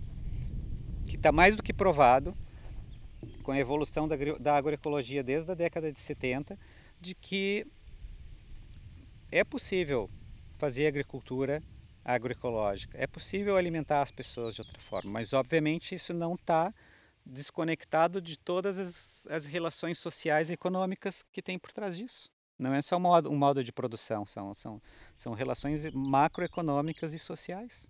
Não, não posso discutir só o modo de produção da agricultura. É Sim, é tudo, é toda a rede, não é? É a rede toda. É todo o sistema. É todo o sistema. Não, tem, não, não há saída para isso. Não tem, não tem como fugir daí, desse tipo de discussão. Né? Obviamente que a agricultura convencional ela é muito mais eficiente do ponto de vista do tipo de economia que a gente tem hoje, mas ela, ela não é eficaz porque ela tem muita perda pelo caminho, ela tem, ela tem, ela é, né, ela desgasta os ecossistemas, é extrativa, ela, o, o, o agricultor ele está sempre, né, com a corda no pescoço, a agricultura é, tem que ser subsidiada de, forma, de larga forma, de, Para general. Ser... Geralmente a agricultura tem que ser subsidiada, isso é uma característica que eu acho que, que existe em todos os países. Uh, para compensar justamente essa questão econômica das pessoas terem acesso a um alimento barato. Só que esse alimento barato tem um custo que todo mundo vai pagar, né? E já estamos a pagar. Já estamos a pagar, exatamente. Isso, e, e, e, e, o impacto causado por essas atividades humanas, sejam quais forem, que são extrativas, a gente, nós todos pagamos o tempo todo. Seja a nível agora, nesse momento, pode ser a nível de saúde, por problemas de saúde, problemas de saúde pública, que são pagos com os nossos impostos, depois como problemas de mitigação de impacto ambiental, que também são pagos com nossos impostos. Então tá todo mundo interligado, tá todo mundo pagando. Pode comer químico, pode não comer químico, tá todo Pagas mundo no mesmo barco. Pagas na mesma, todo mundo paga na mesma. Sem dúvida, pelo menos por agora é. Eu acho que já começa daqui a pouco a virar uma questão de consciência, tipo, como é que tu queres colaborar com isso tudo? Estás tá, tá, na, nas tintas ou quer fazer alguma coisa Sim. por isso? Vais ter impacto, qual é que queres? Exatamente. E a mesma coisa na política. Hoje em dia, se a gente olha para os números eleitorais, por exemplo, aqui em Portugal, os, as últimas eleições municipais, por exemplo, aqui na nossa cidade, a, a, a atual administração foi eleita com um quarto dos votos do, do, da população, por um menos de um quarto da população, né? Então, todo, todo, depois tem um outro quarto da população que, que eventualmente escolheu outros partidos, mas uma metade, dois quartos da população que simplesmente não se, envol, não se envolveu uhum. que está à mercê do que um quarto da população decidiu. E isso, se a gente for olhar, pelo aspecto local já é grave, se a gente olha para o aspecto nacional ou regional, é, é pior ainda. Porque depois os nossos governantes a nível né, mais alto, hierarquias mais altas, como um primeiro-ministro, por exemplo, como toda uma equipe que vai ditar as, as políticas nacionais, é escolhida por, por por um meia dúzia de pessoas. por meia dúzia de pessoas. Então não adianta ficar no, no, depois nas redes sociais a reclamar ou mandar bocas. Se as pessoas não se envolverem, e aí está, e a gente vai caminhando sempre para a questão da, da, da, das ditaduras, das autocracias, que sempre as coisas vão ser impostas de cima para baixo, sejam os sistemas de contribuição para a previdência social e para os impostos que a gente paga, sejam mais tarde questões legislativas mais graves que possam, inclusive, uh, afetar a nossa liberdade de ir e vir. É o processo, o processo que pode levar a isso. Se a gente não se envolve, opta por não se envolver. Faz o outsourcing outra é, vez, é, né? É. Não quer dizer que numa democracia tu não possas uh, uh, dizer que eu anulo, anulo não, que eu, que eu como é que é, eu, eu, eu anular e votar em branco, né? É, mas eu. Agora me fugiu a. A palavra certa. A palavra certa. É, é, tu podes dizer que, que no momento que tu vais votar. Aliás, eu acho que nós deveríamos trabalhar com isso, inclusive, e exigir esse tipo de trabalho. Eu posso dizer que quando eu vou votar, que nenhuma das duas, digamos, quando a gente chega no final, digamos que eu tenho duas escolhas por fazer, nenhuma dessas duas escolhas me serve, me representa. Certo? Sim, haver uma Agora, maneira digamos que, ter um que, que, que, que, a, a pessoa vai lá votar e ela anula o voto, certo? e, e o anular o voto nós concordamos que é que é um que é um protesto um protesto não que é uma manifestação de não concordância com aquilo que está lá e nós podemos dizer por exemplo por que não que se o, os votos nulos são maiores do que os votos válidos a eleição tem que acontecer de novo com outros representantes, com, com outras representantes ideias. com outras ideias. Sem dúvida, isso. Até que haja Isso parece consenso. muito mais claro, democrático. Isso é democrático, porque senão se, uma, se as pessoas depois que simplesmente optam por não participar, tu podes, tu podes dizer eu não voto em nenhuma dessas duas coisas, né? Porque eu não preciso tomar um lado para lutar. Se eu vejo, por exemplo, que há dois lados a lutarem, que estão ultrapassando o razoável da democracia, né? Que é o que aconteceu no Brasil, eu posso dizer que eu não quero escolher nenhum desses lados.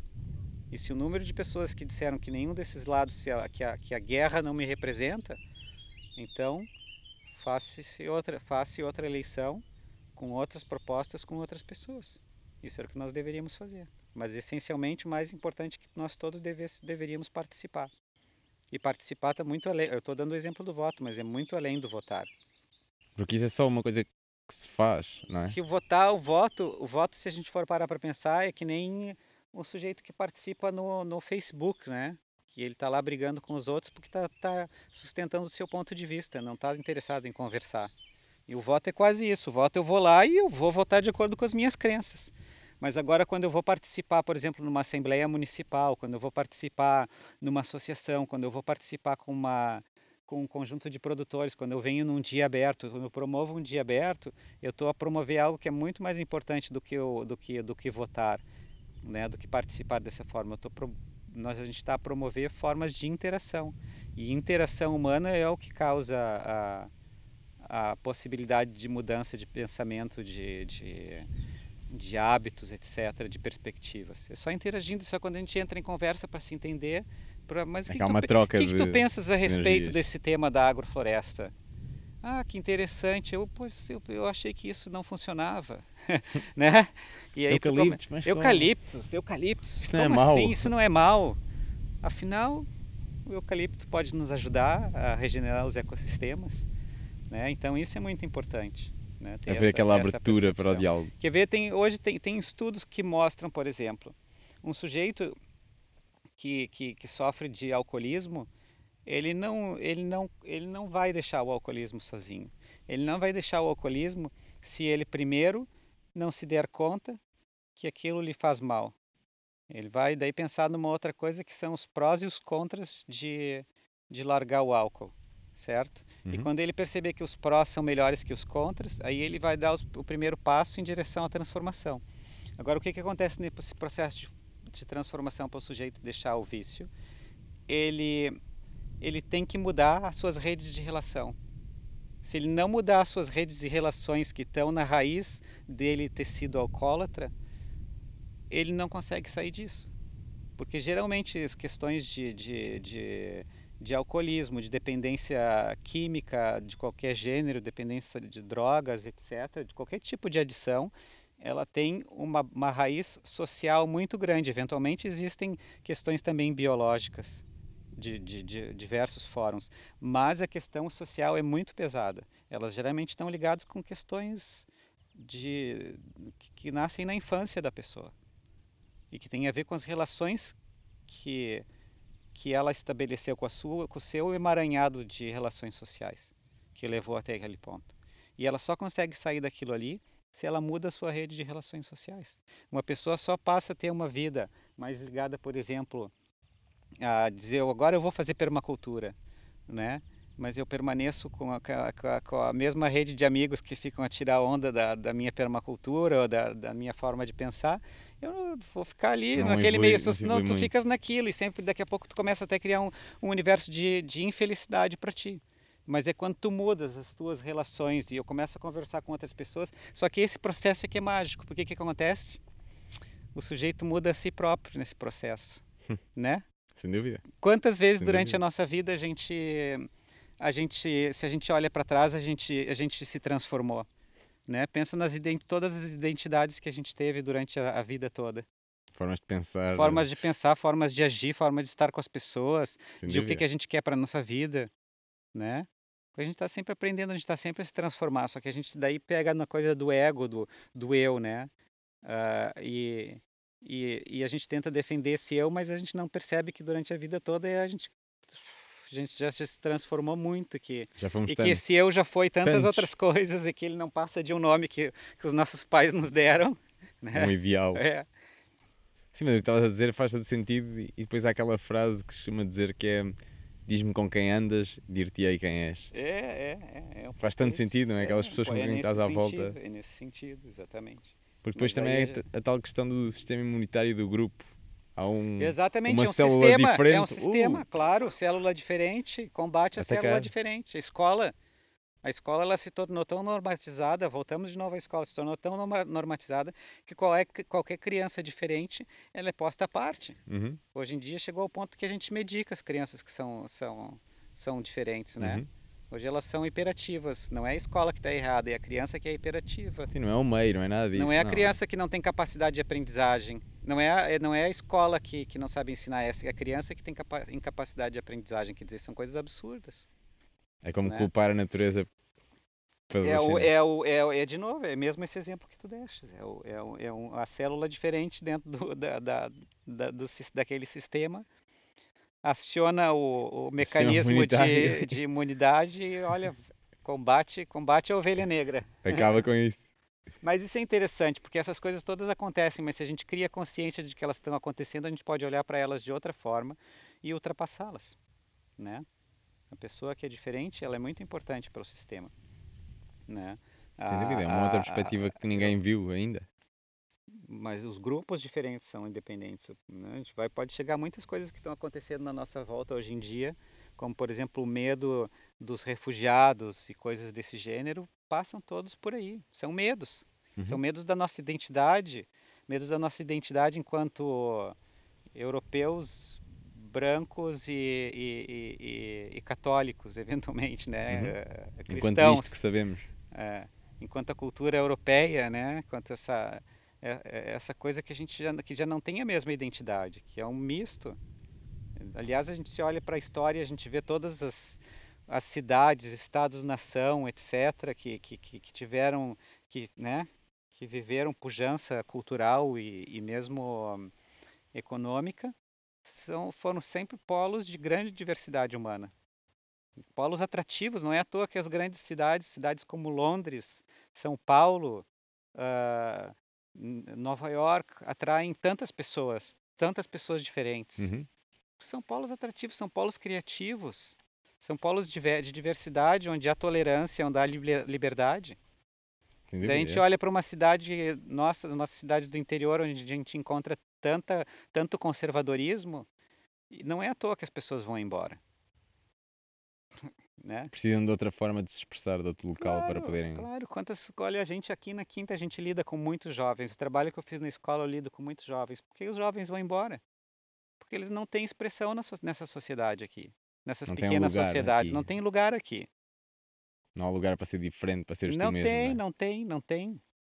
E ai, se tu vais dizer para as pessoas que elas são conservadoras. Ai! Lá está. Ai! Defesa. Não, mas é verdade. E agora, pegando nesse sentido, como é que tu achas que poderíamos. Já, já deste alguns exemplos, mas qual é que seria a melhor forma de, de chegares a, a mais produtores, a mais produtores de comida que fazem que criam comida de uma forma mais é um, convencional. É um, é, um, é, um, é um conjunto de coisas, né? É o, é o conjunto de coisas do, que, que o trabalho pode trazer, que é, que é, que é o começar por, por, por fazer, né? De, de quando eu vou me dedicar à agricultura, a gente volta direto, eventualmente um pouco no, do início, né? Vou me dedicar à agricultura, eu tenho que perceber que, que isso não é só cultivar alimentos, tem relações humanas implícitas a isso e eu tenho que trabalhar essas relações humanas. E aí, a partir que eu tenho, se eu sei que tem relações humanas, tem também relações comerciais, relações sociais, relações culturais, e a gente tem que trabalhar tudo isso. A gente tem que criar um movimento. A gente, na, a Quinta do Alecrim é um movimento.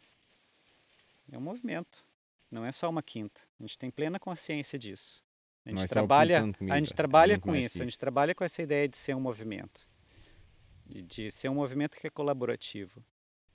Quando as pessoas vêm cá, de vez em quando eu, me, eu, nós nos comunicamos com as pessoas, eu e minha mulher, agradecendo as pessoas, dizendo que elas são a razão da gente estar a trabalhar. E, e, e, e chamamos as pessoas a interagir. E, fomentamos as pessoas a interagirem conosco. Entende? Nós não somos um não... hub isolado. É claro que, por outro lado, isso é muito curioso, porque é, que, que daí entra, né, de novo, em toda a conversa que a gente teve aqui, a gente também encontra resistências no sistema, né? Ué? Se a gente entende o que é um sistema, sistema vivo. A gente encontra resistência, a gente encontra resistência local. Encontra resistência local por questões culturais, por questões de conservadorismo, por questões de não entendimento, por questões de medo, né? Por tudo isso que a gente falou até agora. Tudo isso está presente no nosso trabalho. E só que a questão é ter consciência disso e, e, e trabalhar por isso, por essas coisas. É tem acontecido uma coisa muito engraçada. Agora a gente tem vizinhos que são estrangeiros também, que vêm para cá e, e, a gente vai descobrindo uns aos outros uh, e, vai, vai, e vai se movimentando, entende? Porque daí Agora a gente tem uh, pessoas que vêm de outros países, mesmo que sejam portugueses, mas portugueses que, jovens que foram para outros países e agora vêm viver no interior porque casaram com, com alguém de uma outra cultura, e aí já tem uma mistura de culturas, a gente começa a interagir, viram nossos clientes, também começam a cultivar, ou fazer outras economias, como se dedicar ao turismo, por exemplo, ou à educação, ou outras áreas, e daqui a pouco começam a, a, a criar um movimento mesmo, onde a gente não, não, não é só um movimento à volta da agricultura, já, a gente está a lidar com a educação, a gente já está a lidar com a economia, com entende? Tudo. E isso é curioso porque aqueles que estão dentro da política, e por isso que eu digo que as pessoas têm que participar da política, pessoas como nós, né, que vejo jovens que não acreditam na política, querem participar nisso aqui, mas não, não, não percebem que são políticos também ao fazer isso, estão a tomar uma atitude política. Então, as pessoas que hoje dominam a política, porque os, os, os mais de 50% ou cinco, outros 50% decidiram que não querem se envolver, tem muita dificuldade de, de entender essas nossas dinâmicas aqui. Eu percebo que, a política local aqui, de diversos, né, com qualquer sinal na frente, esquerda, direita, tem, dific... tem, tem, tem dificuldade de entender as, essas, as dinâmicas sociais e econômicas com as quais nós estamos envolvidos, porque elas vêm de baixo para cima que geralmente tanto, tanto a população em geral como, como um político lida com essa ideia do, do de cima para baixo, né? De que as soluções vêm de cima para baixo, da, através das políticas que os políticos vão fazer, das leis, uh, das leis etc., né? Das, do, dos que são dirigentes, dos que são decisores. Isso também eu lidei quando fiz o meu, minha tese. No, no, eu, eu, eu, quando fiz questionários pra, e trabalhos com os miúdos, a primeira que a coisa que acontece quando ficam expostos a um cenário de futuro negativo é delegar a responsabilidade. Hum, não fui eu que fiz isso. Não. não fui eu que fiz isso. Quem vai resolver isso são os políticos, são os decisores, são, é a tecnologia. Salvador, a é? tecnologia, é? tecnologia sempre. Tem a negação também, a negação dessas coisas todas, negação dos problemas negações daquilo que, que é muito maior do que nós. Tudo isso está presente, esteve presente lá, tudo isso se manifestou nesse trabalho. E é por isso que eu trabalho com essas coisas. A minha forma na escola não tinha como dar continuidade ao meu trabalho. É um sistema demasiado rígido e conservador para para estar tá envolvido, mas fora e criando outros tipos de relações. Sim, hoje em dia também existe tanta oportunidade para tu poderes fazer a tua própria coisa, seja ela sim, o que for. Sim. Podes criar um negócio A gente, a gente por exemplo, teve na nossa. Na, eu tenho um filho de 10 anos, nós temos um filho de 10 anos. Nós o tivemos durante uma época da vida dele ensino doméstico. E eu acho que foi a melhor coisa que nós fizemos para ele foi, foi ter proporcionado isso. Porque na época nós tínhamos mais possibilidade de mobilidade e ele pode ser envolvido na nossa vida de diversas formas. Nós podemos dar a conhecer diversas outras coisas todo um outro universo de relação que a escola naquele período específico estava a castrar, estava a cercear da criança.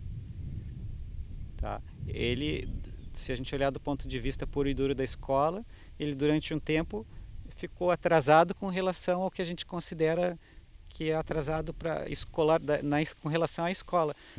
Quieto. Mas do ponto de vista das relações sociais, da capacidade de, de aprendizagem por conta própria, entende? ele evoluiu pensar. muito. Tanto é que ele agora, depois de, depois de ter voltado uh, ah, para a escola, depois de dois anos ter voltado para a escola, ele alcançou os demais. Entende? Alcançou os demais e tem capacidade, não que isso seja importante, de, de, de demonstrar um, um, um, outro leque de coisas. Uhum. Por outro lado, isso provoca uma coisa que é muito sensível é que a criança, muitas vezes as crianças daí são, são taxadas como diferentes. E isso pode provocar as nossas, essas nossas opções enquanto pais, às vezes pode provocar uh, um, um, certo mal-estar também para a criança quando ela está escolarizada, né? Porque daí depois a escola tem muita dificuldade de lidar com, com, com o diferente, diferente, com aquela célula diferente. Seja, seja por que motivo, seja porque é uma porque às vezes tu, tu, tu vais encarar uma criança que que não se enquadra e, e, e, não consegue ficar quieta ali naquele ambiente, porque não é a forma dela de aprendizagem, porque tem alguma criança que, que tem né, outras né, relações neurológicas e que eventualmente vai ter mais potencial se, se for uh, facilitada de outra forma, ou se a, se a escola fosse realmente um lugar de integração e não de exclusão. A escola é um lugar de exclusão. Ela, é, ela homogeneiza e ao homogeneizar ela exclui. vamos só ser assim, só pensar isto, claro. só saber isto. Escola é, ela homogeneiza totalmente a Doutrina, forma de é uma doutrinação. Uma forma de pensar. É muito triste, mas é, é o que acontece num certo nível. A escola teve um tem um papel muito importante em diversos níveis, como por exemplo tirar pessoas da miséria, possibilitar que pessoas uh, progridam socialmente, mas isso tem toda uma relação social que a gente também tá que começa a questionar hoje em dia. E, e, e não é à toa que questionamento da escolarização surge em países desenvolvidos em primeiro lugar, né? Que são os países, digamos assim, que eventualmente já atingiram graus de escolarização, onde talvez o sistema de ensino tivesse que ter evoluído para outros graus, outros, outros, outras organizações, outras formas de, de organização. Uhum. Então, tu tens desde a década de 70, tens caras que nem John Holt e, e outros que, que, que questionam a escolarização em massa, né? Uh... É, e a escola como a conhecemos tem o quê? Cerca de cento e tal anos, cento e pouco? É. É, tão é, recente, é uma coisa tão é, recente e nunca mudou. É, um pouco mais, talvez, eu diria, mas, mas sim. Ela surge como uma necessidade de treinar soldados, em primeiro lugar, depois para treinar operários. Ela, antes de treinar operários, era para treinar soldados. Né? Para o nacionalismo, para defender o país, para é ser uma cultura organizada, né? Pra, né? Uh, depois entra a questão do, do de treinar operários, de treinar pessoas para um, uma outra realidade. Ela, ela não quer dizer que a escola não tem evolução, ela evoluiu e muito, né? Ela teve diversos papéis na sociedade ao longo da, desse, desse período todo. Mas a gente tem que estar sempre a questionar o, o, o efeito disso na sociedade. E eu acho que ele é perverso, porque porque tudo na escola acontece de cima para baixo, então a gente não pode esperar nada diferente na sociedade. Não é à toa que as pessoas não participam, não é à toa que as pessoas não querem saber da política, porque na própria escola, durante todo o período de educação, entre aspas, delas, elas não, não, elas não têm autonomia para decidir. Elas não têm autonomia para decidir o que, que elas querem aprender, qual é o percurso que elas vão fazer, se elas podem mudar no meio do caminho e fazer outra coisa. É, que pessoas, quantas baixo, né? pessoas né? que mudam de que têm capacidade de mudar de vida, de largar uma, uma, uma, universidade que fizeram e fazer outra coisa completamente opostas? Quantas são? Como fizemos? Quantas são? Verdade. As pessoas têm um sofrimento terrível com isso. Sofrem muito para essas mudanças de vida. E é um processo difícil? Claro que é. Não estamos Mas nada isso tudo tá, tá, tu tens daí sistema se retroalimentando. Então a escola, a, a sociedade cria a escola que passa a retroalimentar a sociedade e aquilo é, entra num ciclo vicioso. Tu desfaz aquela estrutura e descaracteriza completamente aquilo, que é um processo doloroso, porque tem que mudar de novo toda a sociedade.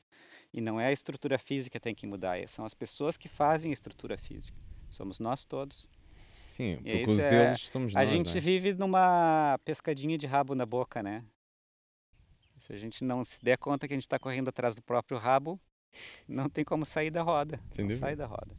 Nós dizemos muitas da... vezes que o, o, problema são eles ou a culpa é deles, mas os eles somos nós, nós também, não é? Nós todos, nós enquanto sociedade, nós somos tudo, eles. Está tudo interligado, né? E muitas vezes, quantas vezes a gente durante a vida muda de, de perspectiva ou, ou sai do círculo onde a gente está e, e, a partir daí coisas maravilhosas nos acontecem, né? É, sim. O fato, eu sou um imigrante e, e, e convivo com muitos imigrantes, sejam eles portugueses ou estrangeiros de outros países. A gente acaba por conviver muito ao viver aqui, porque são pessoas que têm outras perspectivas. Expandiram um pouco é, sabe que tu daqui, não precisa não é? ser aquela coisa, né? A coisa da comunidade, assim, da onde tu nasceste, etc. Que tu podes te reinventar, pode te expressar de outras formas, etc. Então, te liberta um pouco dessas, se liberta um pouco das, dessas amarras. Essa monocultura assim. de pensamento. É, é, é, é. Não, sem dúvida. Por acaso foi uma das coisas que eu notei, bué, tive um tempo a viver em Londres e uma das coisas que eu notei, bué, foi essa expansão de, uma forma diferente de pensamento. Epá, pera lá, eles estão a fazer isto assim, também é possível assim. Sim, tu estás oh. imerso dentro de outra cultura onde acontece uma coisa que eu acho muito mágica, que também aconteceu para mim, mesmo mais tarde na minha vida, uh, de, ter, de, ter, passado por uma, uma cultura por a experiência de viver com outra cultura. Pode, pode ter vindo de, do Brasil para Portugal. Depois, quando eu estava aqui em Portugal, uma parte do meu doutoramento foi feito na Escócia e fui, tive contato com outra, outra cultura Mas ali sim, foi, eu fui para um lugar onde eu não era ninguém, entende? Não. Eu podia me reinventar completamente, podia ser. É, começar de novo. E aí isso é incrível, porque daqui a pouco tu estás num lugar onde tu pode ser outra pessoa. Quando eu e minha mulher quando nós viemos, acho que ela, ela concordaria comigo se estivesse aqui. É, quando nós viemos para Portugal, nós mantivemos muitas coisas das nossas identidades da nosso tipo de vida, no sentido do tipo de vida que nós levávamos no Brasil, nós só mudamos para Portugal. Foi mais tarde, quando nós nos demos conta disso, é que, que nós começamos a mudar toda a nossa vida. Nós somos os dois de áreas distintas, né? ela da comunicação, eu do design, do, da arquitetura. Os dois hoje estão a lidar com, com a agricultura. E não só com a agricultura, como nós sabemos, de criar não, não, alimentos, com, mas com, com uma todo, coisa muito maior, com o movimento. Toda a outra conexão né? à volta outra disso. conexão, exatamente. Mas são todos esses processos que nos ajudaram a entender, olhar outras perspectivas, de, de, de ver que existem outros conte contextos, que existem outras interpretações, outras formas de estar, outras formas de fazer as coisas. É muito, acho muito importante isso. Que conselhos é que darias a alguém que está que está neste momento a ouvir-nos e que gostava de, de começar, por exemplo, a tornar-se num produtor de alimentos? Nós já falamos aqui de muitas coisas Sim, para não se a pessoa, desligares, não é? Se Mas... a pessoa chegou até esse momento e está ouvindo esse questionamento, ela, ela se calhar já tem é muitas dessas perguntas respondidas ao longo do caminho. Mas Sim. eu diria assim, vamos dizer de forma prática. Curiosamente, outro dia a gente estava conversando aqui em casa e com amigos. Uh, primeiro é, é saber que, que, que se, se a pessoa vai se dedicar à agricultura, aquilo é um negócio, é um trabalho e tem que ser tratado como tal. Não é um hipismo, não é um, né, não é um, uma coisa linda, né, que a gente vai jogar as coisas na terra e tudo vai dar. Não, é um trabalho, é uma relação, é uma aprendizagem. Aí a gente entra numa coisa. A, a, acho que qualquer mudança desse tipo é, traz uma curva de aprendizagem muito grande e que pode ser dolorosa. E eu diria que a curva de aprendizagem para quem vai começar um, um, negócio como parecido com o nosso, um negócio agrícola que vem de outra área, eventualmente, isso vai mudar de pessoa para pessoa, mas eu diria que existe uma curva de aprendizagem e uma curva de para engrenar o negócio que são de pelo menos cinco anos. Não, não, não, não conseguiria ver nada menos do que isso. E eu acho que a pessoa tem que estar preparada para isso. Não é só chegar e largar a vida que tem e começar a produzir, que ela vai provavelmente vai se quebrar e vai se decepcionar. Acho que tem que ter os pés no chão e a, e a, e a noção de que, de que ela tem que se preparar para aquilo, que ela eventualmente tem que entrar aos poucos, tem que ter, ou tem que ter uh, energia, e isso inclui até meios financeiros para se sustentar durante esse período. Ter a sua almofada. Ter a sua almofada. Ou, ou ir, ir criando as condições para a mudança. No nosso caso, tudo aconteceu mais ou menos uh, uh, junto, assim, essas aprendizagens. Uh, Deixa dar. É, vai entrando. Não há problema. E, Biodiversidade no programa. É, chegou aqui o, um dos convidados, que é um, é um cachorro. Então,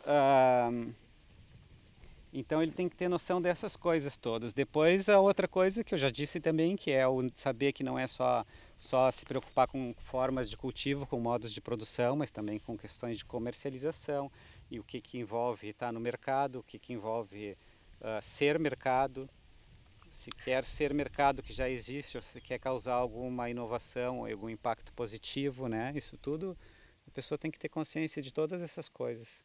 Sim, não queres é, apenas produzir a comida, não, mas estar ligado sim, com os tem, outros processos. Tem muitas pessoas que, que, que, que, querem vir aqui conhecer o nosso projeto ou que interagem conosco quase que, que pelas mídias sociais.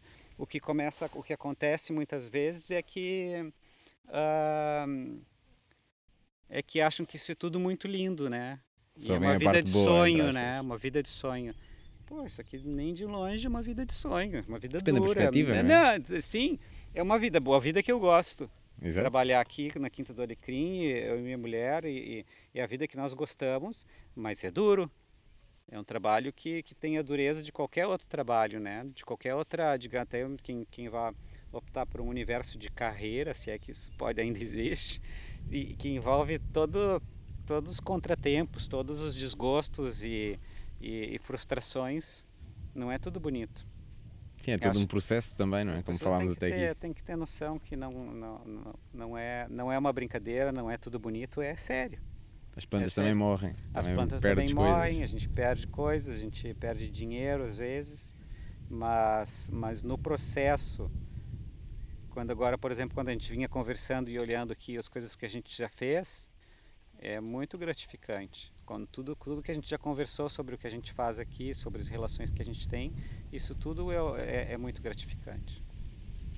E depois também tem a noção, assim, que é aquela coisa que a gente vai fazer uma coisa, um negócio desses, eu tenho que não só viver desse negócio, mas eu tenho que ter condições de buscar mais conhecimento para não, não estagnar eu tenho que ter condições de me movimentar para inovar, para continuar me reinventando, reinventando o meu negócio.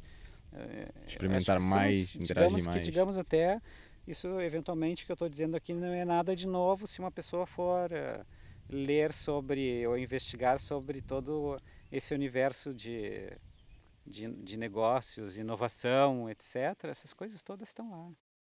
Então dirias é. para alguém que, que gostava de iniciar-se nesta tarefa, entre aspas, uhum. dirias para alguém para aprender a criar comida e aprende também a parte de marketing, aprende também todo o resto é está tudo, conectado com isso. Tudo. É? é como um, é um negócio, tu vais abrir um negócio não qualquer, nas, seja, seja um restaurante, seja. Tu pode ter que criar nichos de especialização, mas os nichos de especialização eles também vão estar ligados sempre a muita ligados. Coisa, é, isso é uma coisa que existe na nossa sociedade. Nossa sociedade tem muitos especialistas.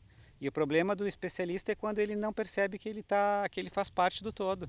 Uhum. Né? O problema eventualmente da, da, da, dos transgênicos, de toda essa, essa imensa tecnologia, esse imenso saber humano que é da, da biotecnologia, é um, se a gente for parar para pensar, é um saber brutal. Mas quando ele é isolado, a possibilidade dele, dele hum, ser usado da forma errada é muito grande.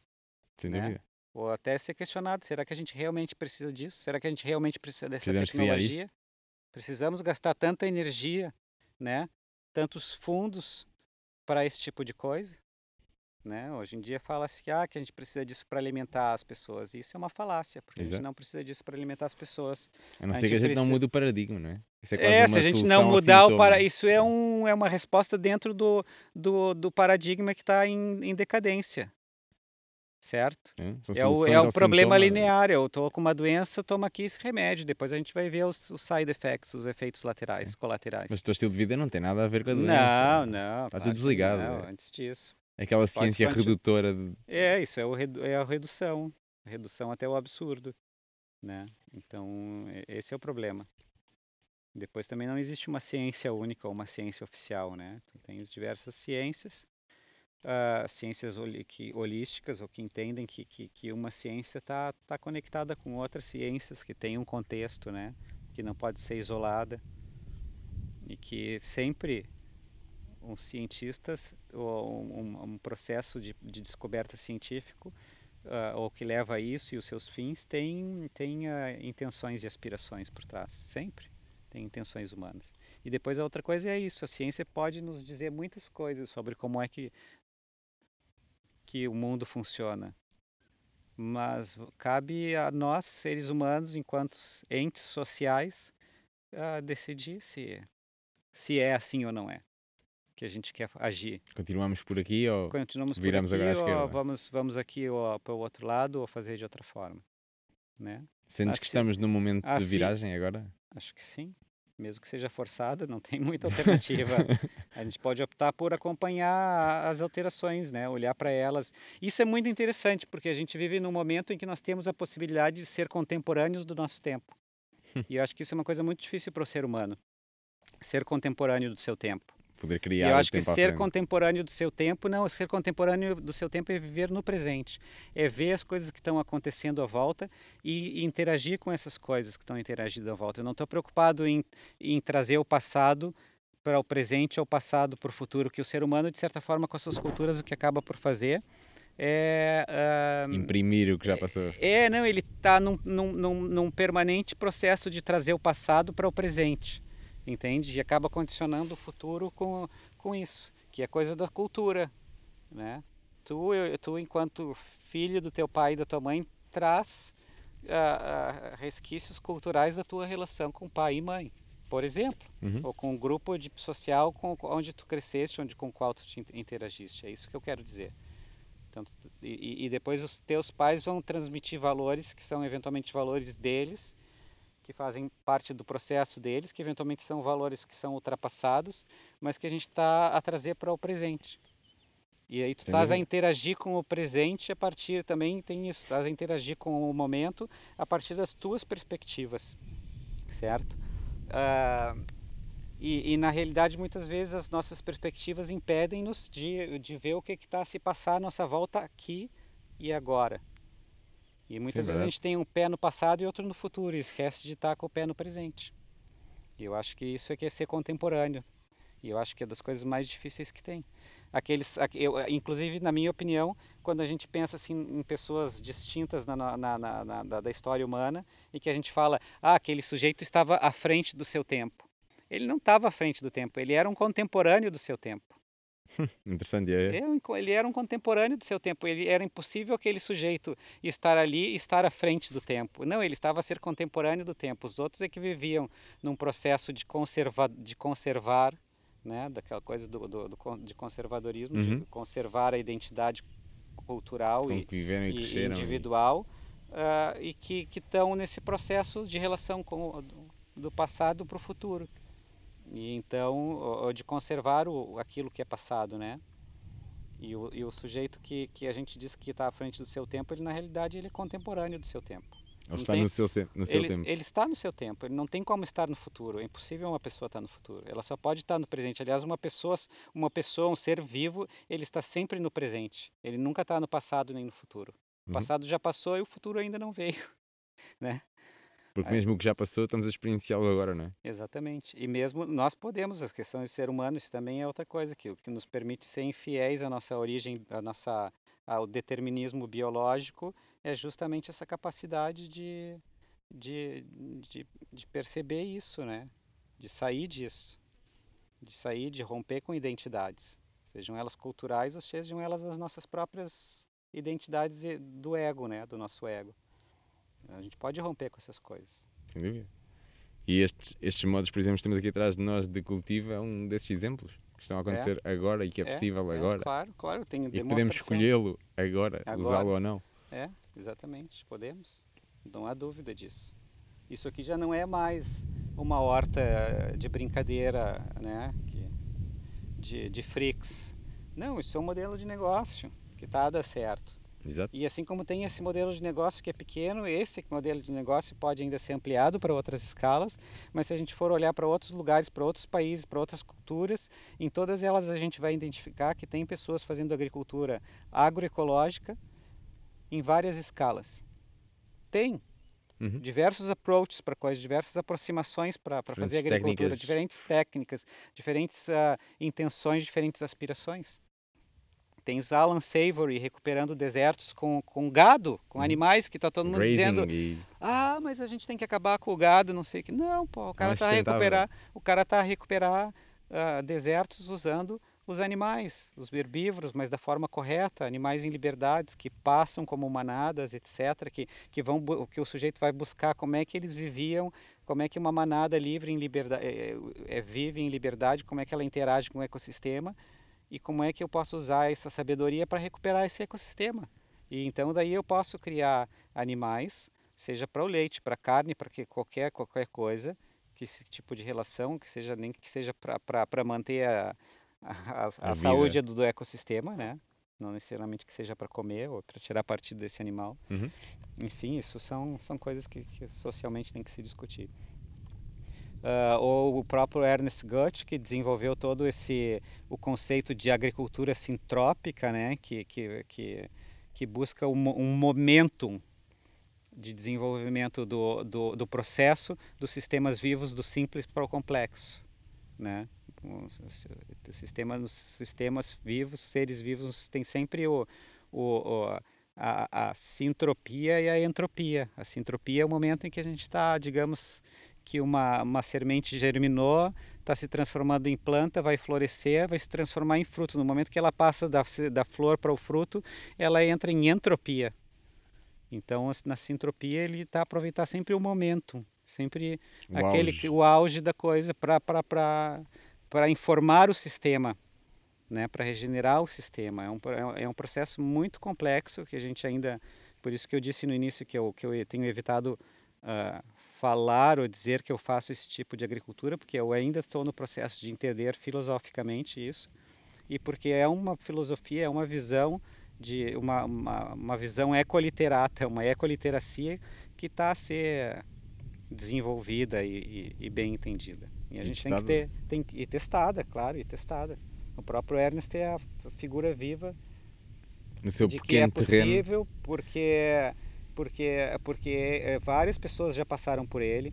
Existem já duas ou três gerações de agrofloresteiros, por exemplo, no Brasil, que é onde ele está, que já também criaram seus próprios métodos, seus próprios métodos, sua própria forma de trabalhar, que que têm, têm desenvolvido diversas culturas, sejam animais, sejam plantas, sejam uh, uh, para que fim for dentro de um sistema agroflorestal, uh, né?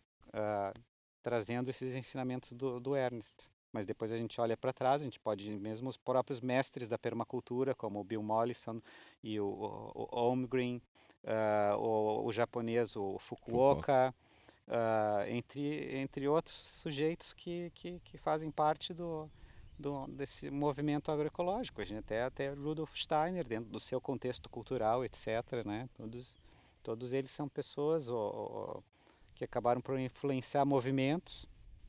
E que estão a ganhar o seu momento E que também. estão a ganhar o seu momento também. A, a gente tem que, e a gente tem que aproveitar esse momento. Sem dúvida. E a gente tem que criar formas de diálogo com as pessoas. E isso é um dos nossos objetivos, um daqueles sistemas que eu te mostrei ali em cima. É uma forma também de criar diálogo. É o papel que nós, por exemplo, designers podemos ter. Um designer agricultor, por que, que não usar os processos criativos? Sem dúvida. Os quais estão envolvidos no produzir alimento, que há processos criativos. Né? Não é uma fórmula. Senão a gente vai estar preso ao que a gente ouve muito aqui. Ah, o meu avô fazia assim, o meu pai fazia assim, o eu faço assim e assim continuaremos fazendo. E a gente tem que romper isso, porque a gente tem que trazer a criatividade de volta para as pessoas. Se uma pessoa que diz isso é uma pessoa que criativamente está morta. Ela está só reproduzindo. Uhum. Então. É... Só fotocopiar tudo o que é já um aprendeu. Clone, ela é um clone só. uma boa maneira de ver, sem dúvida. Claro. E a gente quer continuar, a nossa, a nossa sociedade seja assim, uma, uma, uma replicância constante, um clonar constante de, de pessoas, de formas de pensar. A gente tem que. A, a, a criatividade, a liberdade criativa é, é o motor do, da inovação social, da inovação humana, né? E foi devido a essa criação, por exemplo, agora neste momento podemos estar aqui a partilhar isto com toda a gente que nos ouve? Exatamente, exatamente. Alguém fato, criou isto que está aqui. o fato da gente montar o estúdio aqui ao ar livre e conversar é, é por isso também, porque eu acho que é muito importante a gente criar formas de comunicar isso de atingir outras pessoas, a, de atingir outras pessoas com, com isso que a gente está fazendo. É muito importante.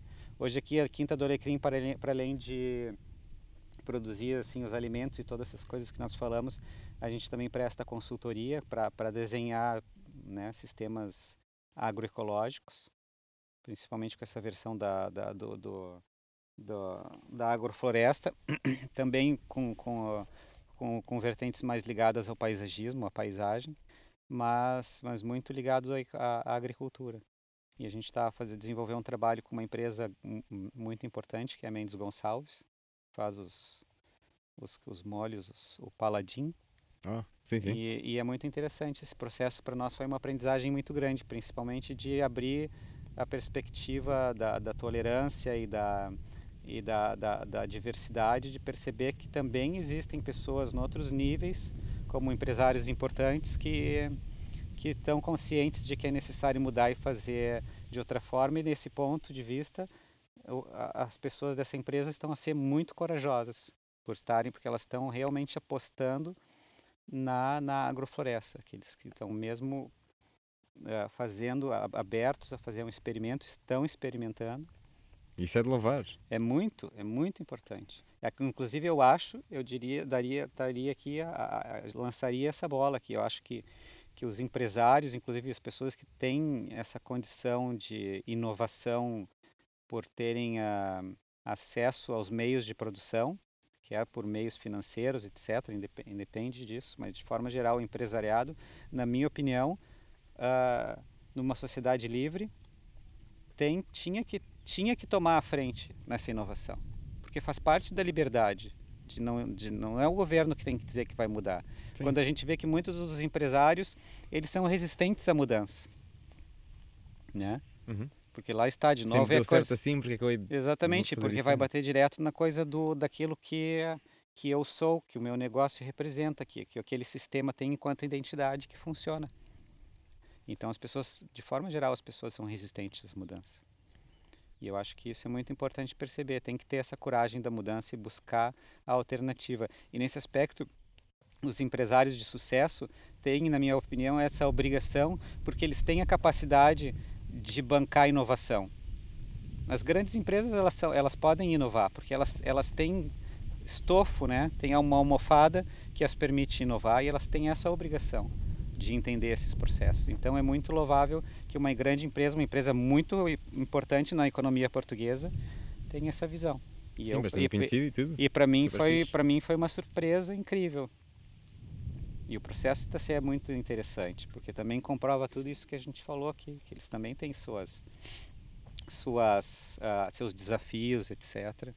Mas é um potencial muito grande, porque eles não só podem mudar a sua própria forma de ver e fazer as coisas, como é uma empresa que está num ponto nevrálgico de, do sistema, porque pode influenciar muitos outros, pode influenciar a cadeia produtiva toda.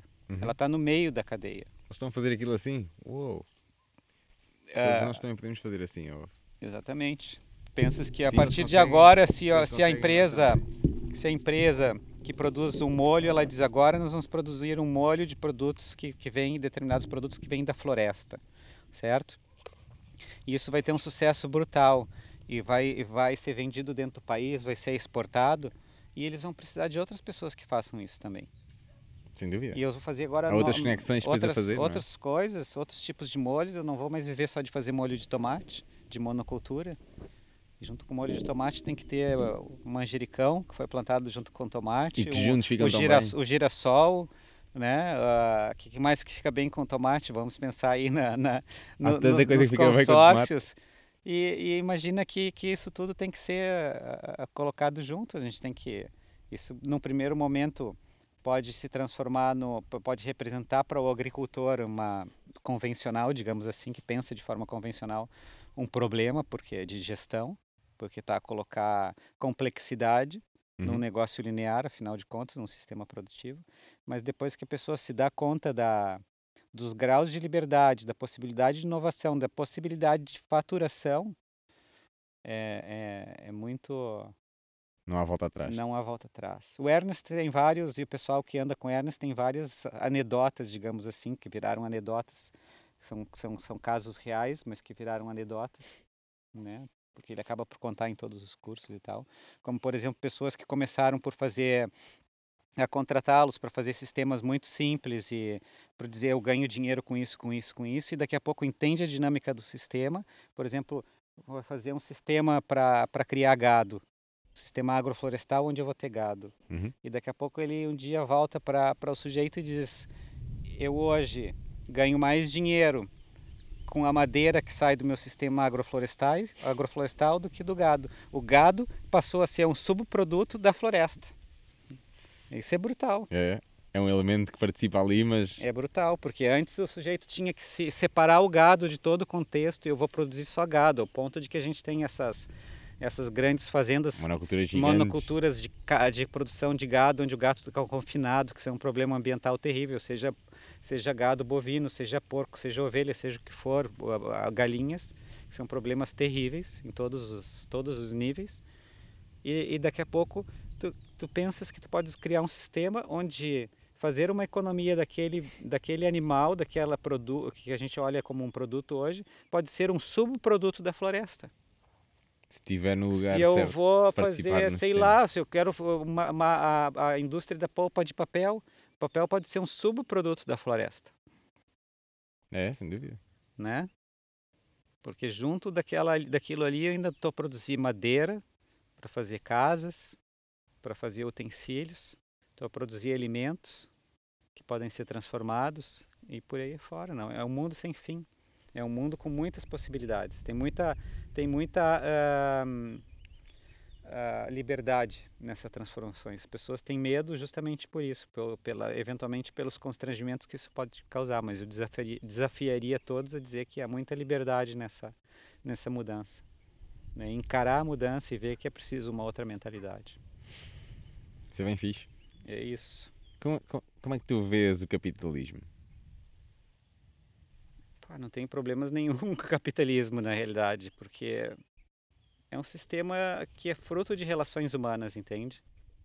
E é só através de, de relações humanas que a gente pode mudar esse sistema para alguma coisa. Ele, ele vai se mudando, ele vai se mudando, ele, se, ele vem se mudando ao longo do tempo. É um processo de relações evolutivos. Eventualmente a gente teve outros sistemas que tentaram ser impostos ou enquadrados que não deram certo. Eventualmente a gente pode olhar para o socialismo e suas, suas vertentes que, que, que a gente pode que a gente identifica mais como, como a União Soviética e tudo que, que aquilo influenciou, ou como todo o universo de Guerra Fria que, que existiu, e como, de forma geral, uh, um, essa tentativa de imposição de um sistema a outro leva para a perda de, de liberdades. Quando é imposto, né? né? Quando é imposto, exatamente. E acontece imposto. sempre. E a questão é que não, não pode haver um sistema de organização humana, tem que haver vários. A questão é que eu acho que, que se a gente começa a interagir com essa liberdade, o próprio capitalismo vai tender a se transformar numa outra coisa qualquer, que eventualmente não precisa chamar de capitalismo, pode chamar de outro tipo de economia. E hoje existem vários economistas e estudiosos dessa área estudando estudando essas interações, inclusive gente que estuda um ramo que é economia ecológica e coisas assim, ou decrescimento, né? Uh, então eu não tenho qualquer crise com o capitalismo, né? A questão eu acho que é um pouco a pessoa ter consciência do lugar que ela ocupa, né? E que relações e que ela está fazendo, se tu acumulas e que, que, que implicações tem a tua acumulação, né? Uh, e, e, depois tem a questão que, que, a questão do capital ela está ligada com o consumo. Não adianta as pessoas criticarem o sistema capitalismo capitalista e não e não fazerem absolutamente nada para mudar essas relações, permanecerem ou consumidores de alguma forma, né?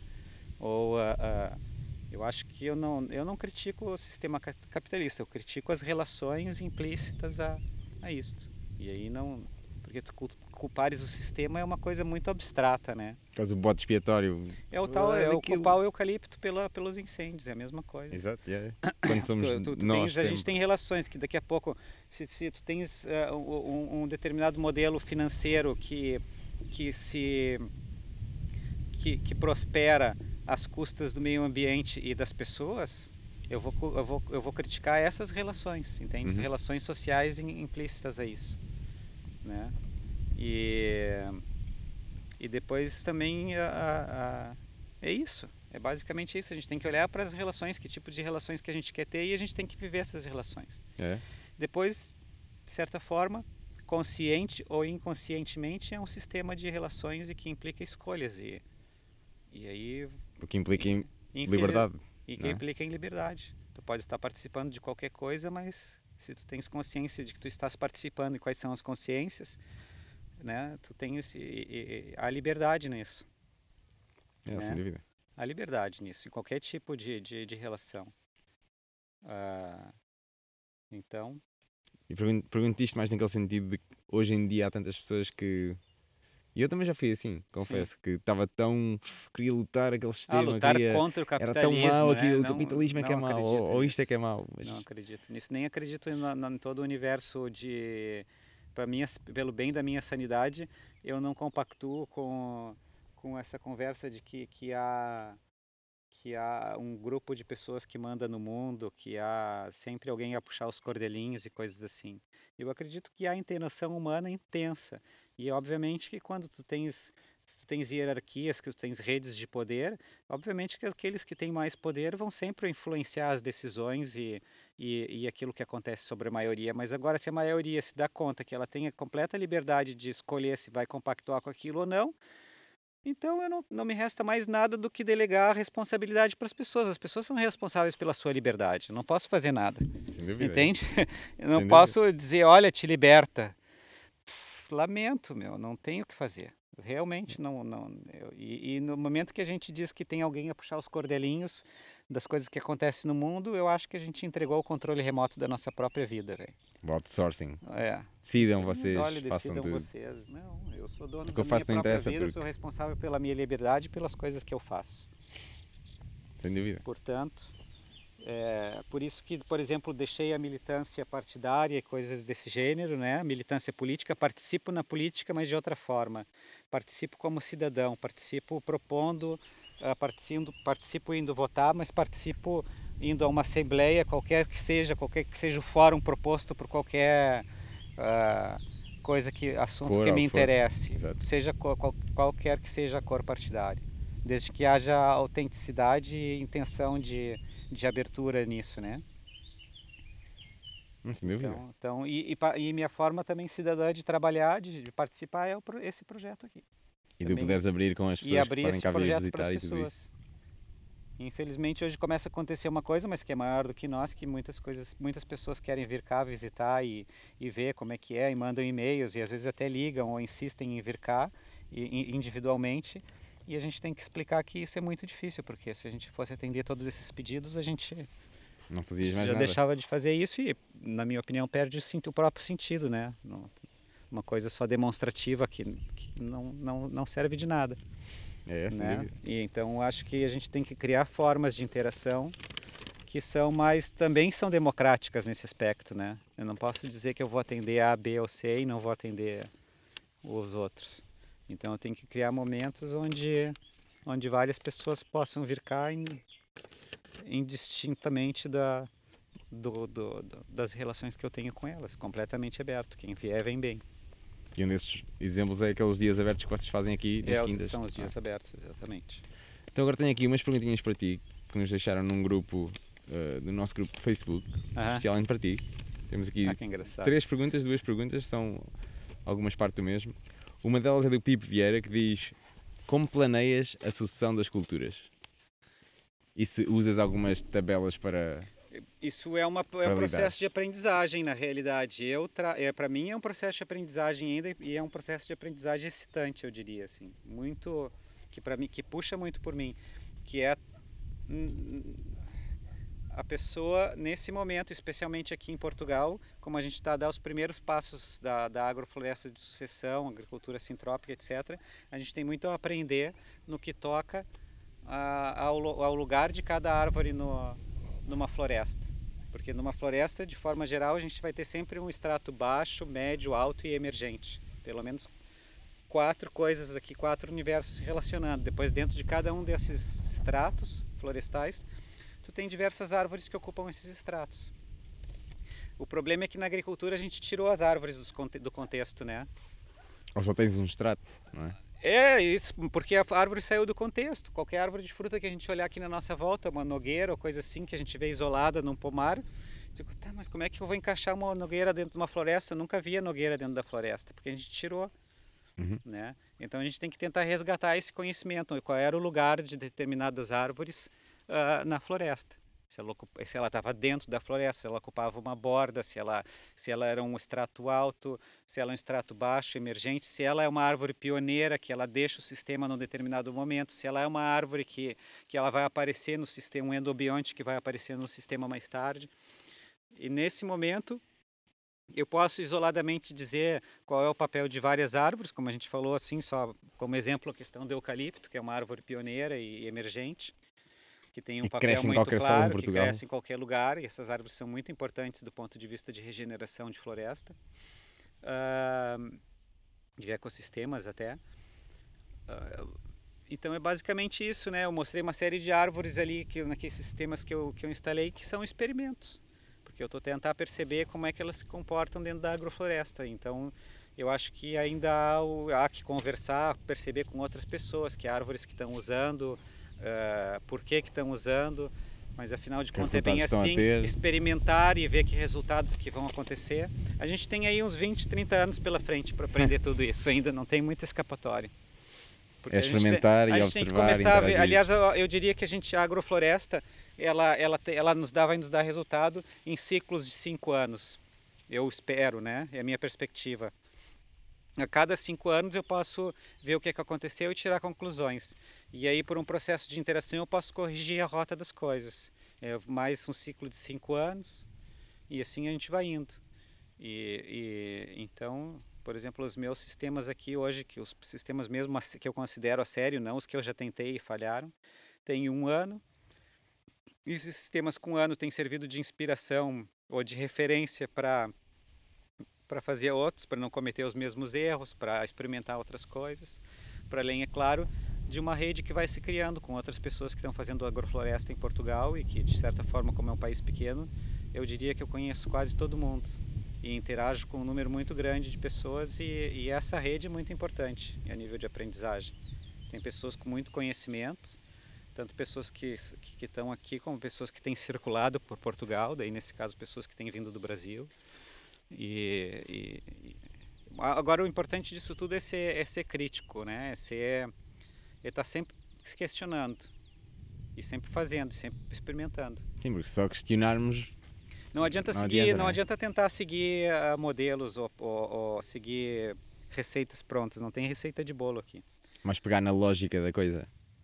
Tem que pegar na lógica da coisa, exatamente. E depois é olhar e, e, e olhar. Eu aprendi muita coisa, por exemplo, indo caminhar nos, nos bosques e nas florestas que tem por aqui para perceber, por exemplo, eu olhava para os bosques que eu tenho dentro da minha quinta e não encontrava, tinha um ali que eu brinquei que eram os elos perdidos. Tinha um elo perdido que eu não percebia, que eu não, não conseguia perceber. Eu sempre olhava, antes de entender tudo isso, sempre olhava para o carvalho como o sujeito que está lá no alto e ninguém estava acima dele. E depois que eu entendi o, o papel da, das árvores que são uh, uh, emergentes, eu percebi que faltava ali um elo de ligação. E aí comecei a caminhar por aqui e descobri, por exemplo, o pinheiro bravo faz essa, essa, essa ligação. Essa ligação. Ele é o emergente no, no, numa floresta de carvalhos. Eventualmente ele é até a árvore pioneira. O carvalho também pode ser um pioneiro. Mas são há duas árvores que funcionam como pioneiras na velocidade delas dentro do nosso ecossistema aqui, uh, mas que tem esse papel. E, e, então, só para exemplificar que, que, que é caminhando e é olhando os, os, padrões da natureza que a gente pode se inspirar de melhor forma. Observar, Observar e interagir. Observar e interagir. A gente não necessariamente precisa usar aquelas, aquelas espécies que a gente encontra na floresta, mas olhando para aquelas, né, por exemplo, tem aqui uma folha, uma planta que é o folhado. O folhado cresce aqui nessa, nessa região nos bosques, é um arbustão que primeiro ele pode sur, surge primeiro por baixo do, do, desse arbusto pode ser criado o carvalho ou outras árvores que precisam de são mais precisam de um pouco mais de proteção, energia e proteção para começar e depois elas ultrapassam e ele passa de, um, de ocupar, digamos, de ser árvore que é a planta que é grandalhona para ser uma planta que está no extrato mais baixo. Daí eu olho qual é o, o lugar que ela está lá num bosque, com aqui que o folhado, os cantos que ele ocupa. E aí tu começas a pensar, mas parecido com o folhado, ah, mas aí então tem o, o, o sabugueiro. O sabugueiro tem um, um, papel muito parecido, ocupa nichos engraçados como esse aqui e ainda produz bagas, flores que produzem, que podem uh, produzir riquezas. Uhum. Então daí aí são essas associações que a gente tem que fazer. No lugar do, eu tenho o abrunho que, que, cresce aqui na beira do ribeiro, então por que eu não posso pôr abrunhos no, no sistema? Se eu tenho abrunho, provavelmente as ameixas também vão dar bem, né? E, e, e por aí vou fazendo uma série de outras associações para colocar as coisas dentro do, do desenho florestal. Percebes o que tens à tua volta e usares disso, isso de alguma exatamente. forma. Então a gente tem que ter sempre essa noção a gente tem que olhar para as árvores, não, não diria que árvores usar, não daria uma lista de árvores, mas eu diria que tem que, tem que tentar perceber qual é o papel no tempo e no espaço de cada árvore. O tempo é o tempo que ela leva para crescer, se desenvolver e morrer, sair do sistema. Se é uma árvore de longa vida, se é uma árvore pioneira que vive menos tempo e depois se retira do sistema, que é o caso das acácias. São árvores de, de vida curta. Elas fazem, cumprem o papel delas dentro do ecossistema e depois se retiram. Quando tiver tudo pronto, Quando tiver já tudo pronto, mas como a nossa percepção ela é de 80 anos enquanto indivíduos, na melhor das hipóteses, e da árvore é de 150, 200, 300, 400, 500 anos, é muito difícil da gente se comunicar com elas, né? Ou de perceber o, o espaço temporal das árvores, mas esse é o exercício que a gente tem que fazer, perceber qual é o espaço temporal delas. Boa. E a próxima pergunta tem aqui a do João Cunha para dicas para saber o extrato para que a planta pertence. Que é basicamente o que nós é falamos aqui também. É mais ou menos o que nós falamos agora aqui. É, é isso, de é observar. observação. Tens que observar. O mais difícil talvez seja observar as árvores que hoje nós cultivamos como monoculturas em pomares e tentar encaixar no é? puzzle. Não, encaixar no puzzle e dizer, mas afinal, qual era, qual era, o, qual era o lugar dessa árvore na floresta? Esse é um desafio. Qual era o lugar de um medronheiro, qual era o lugar de uma nogueira, qual era o lugar de uma laranjeira, qual é o lugar de uma figueira, qual é o lugar da macieira, da pereira, uh, do sabugueiro, de todas essas árvores que a gente, que a gente cultiva em pomares, em monoculturas, qual é o lugar dela na floresta? Qual era é, a sua é, função? Que que qual era a sua função? Em que momento que ela surgia? Qual era o espaço e o tempo que ela ocupava na floresta? Né? Porque isso depois a gente vai, vai surgir, vai parar lá naquela coisa. A gente tem que, a gente, a gente vai manejar a floresta a nosso favor. Então eu, eu acho que eu comentei antes contigo que não é um crime derrubar uma floresta, o crime, o crime é não plantar florestas. É o que o Ernest diz, é o que várias pessoas que trabalham com agrofloresta dizem. Porque eu posso plantar árvores, por exemplo, como esse freixo que está aqui ao nosso lado, já com 5 metros de altura, foi podado no ano passado, ele provavelmente tinha 10 metros de altura.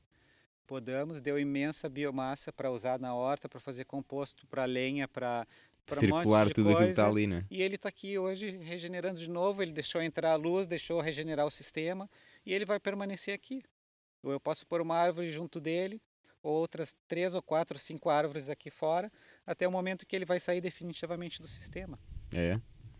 Então, isso são todos desafios que só a observação pode, pode trazer. Só mesmo a gente, melhor forma que a gente tem que fazer é observar, observar o desenho dos outros, conversar com os outros e observar a própria a própria, as próprias florestas. Para nós é um bocado difícil isso, porque a gente já tem os nossos ecossistemas muito alterados, né? Muito alterados pela mão humana, né? Nas nossas florestas aqui. É muito difícil perceber os padrões de uma floresta. Depois a outra coisa é que as pessoas estão desenvolvendo esse sistema nos trópicos, onde uh, onde As há uma diversidade já. gigante. E a gente aqui não tem tanta diversidade. Talvez, por outro lado, isso possa nos facilitar a vida para fazer agrofloresta até, né? Menos escolhas. São menos escolhas, exatamente. Pode nos facilitar a vida. Uh, portanto, basicamente é isso. Essa a pergunta, a resposta para essa pergunta é de novo, é observação e interação. Não, não tem como. Como fugir disso? É, é o exemplo que eu dei. Eu precisava saber o, o né, a organização da, da, da floresta de carvalho, de um bosque de carvalho, de uma floresta de carvalho, qual era o o aspecto, digamos, clímax dela e tive que ter, ver o que, que eu conseguia de mais próximo. Eventualmente a gente tem exemplos no país aí que a gente possa ir visitar e explorar. É, sem dúvida. Mas quase tudo que está à nossa volta nós já tocamos e já é, foi desflorestado em algum ponto. É muito difícil, né? Mas já não, não é adianta, mas a gente tem que tentar ir perceber o que, que existe de, de conhecimento feito sobre isso, sobre qual é a... E depois a gente também pode ir para a literatura e buscar, digamos, o que, que é que a literatura considera que é o tamanho final daquela árvore. Isso também pode nos dar muitas indicações. É. Uma árvore que pode chegar aos 50 metros de altura, ela com certeza vai estar num, num, num patamar diferente de uma árvore que chega aos 25. Então, é, se essa árvore chega aos 25, aquela chega aos 40, aquela está no extrato mais alto do que, do que de 25. Pode ver por aí também. Yeah. Pode ver por aí.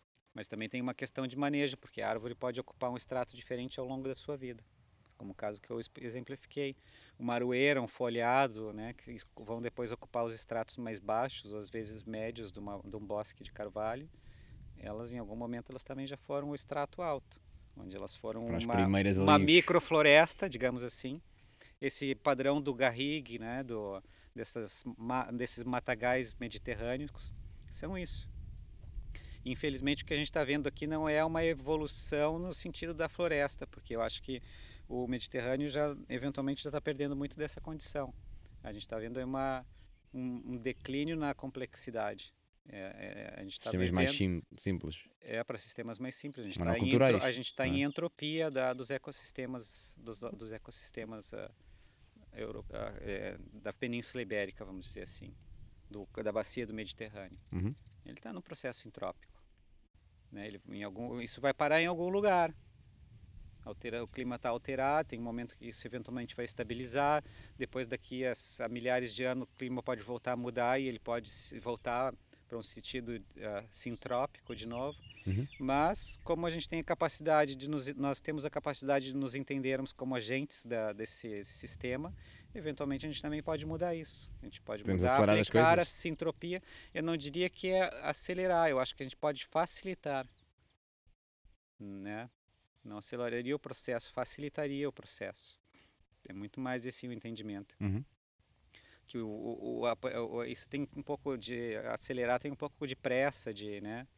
de querer logo. Não, eu, eu facil, a gente facilita o processo nesse caso, eu acho que pelo menos. Colocar os ingredientes no sítio e deixar. Exatamente, e manejá-los, tem não não deixa, né? Tem Sim, que manejar, mas deixar a é, natureza também, também tomar o seu rumo. E nós tornando-nos. Mais ou menos, porque na realidade vai ter sempre lá. a nossa interação. A gente está a interagir, a gente tem que interagir. Mantendo-nos lá, yeah. ah, isso, obviamente, não, tem, não tem visões distintas, né? Tem pessoas que têm, têm um universo naturalista que, que vê que, a, que a, a natureza tem que deixar a natureza lá quieta para agir. Sim, não vejo isso. Mas eu não vejo isso. Eu, eu não, porque eu acho que a gente está sempre a interagir com a natureza. Então é melhor a gente interagir de forma consciente, facilitar processos. Né? Porque somos parte deles. É? Exatamente.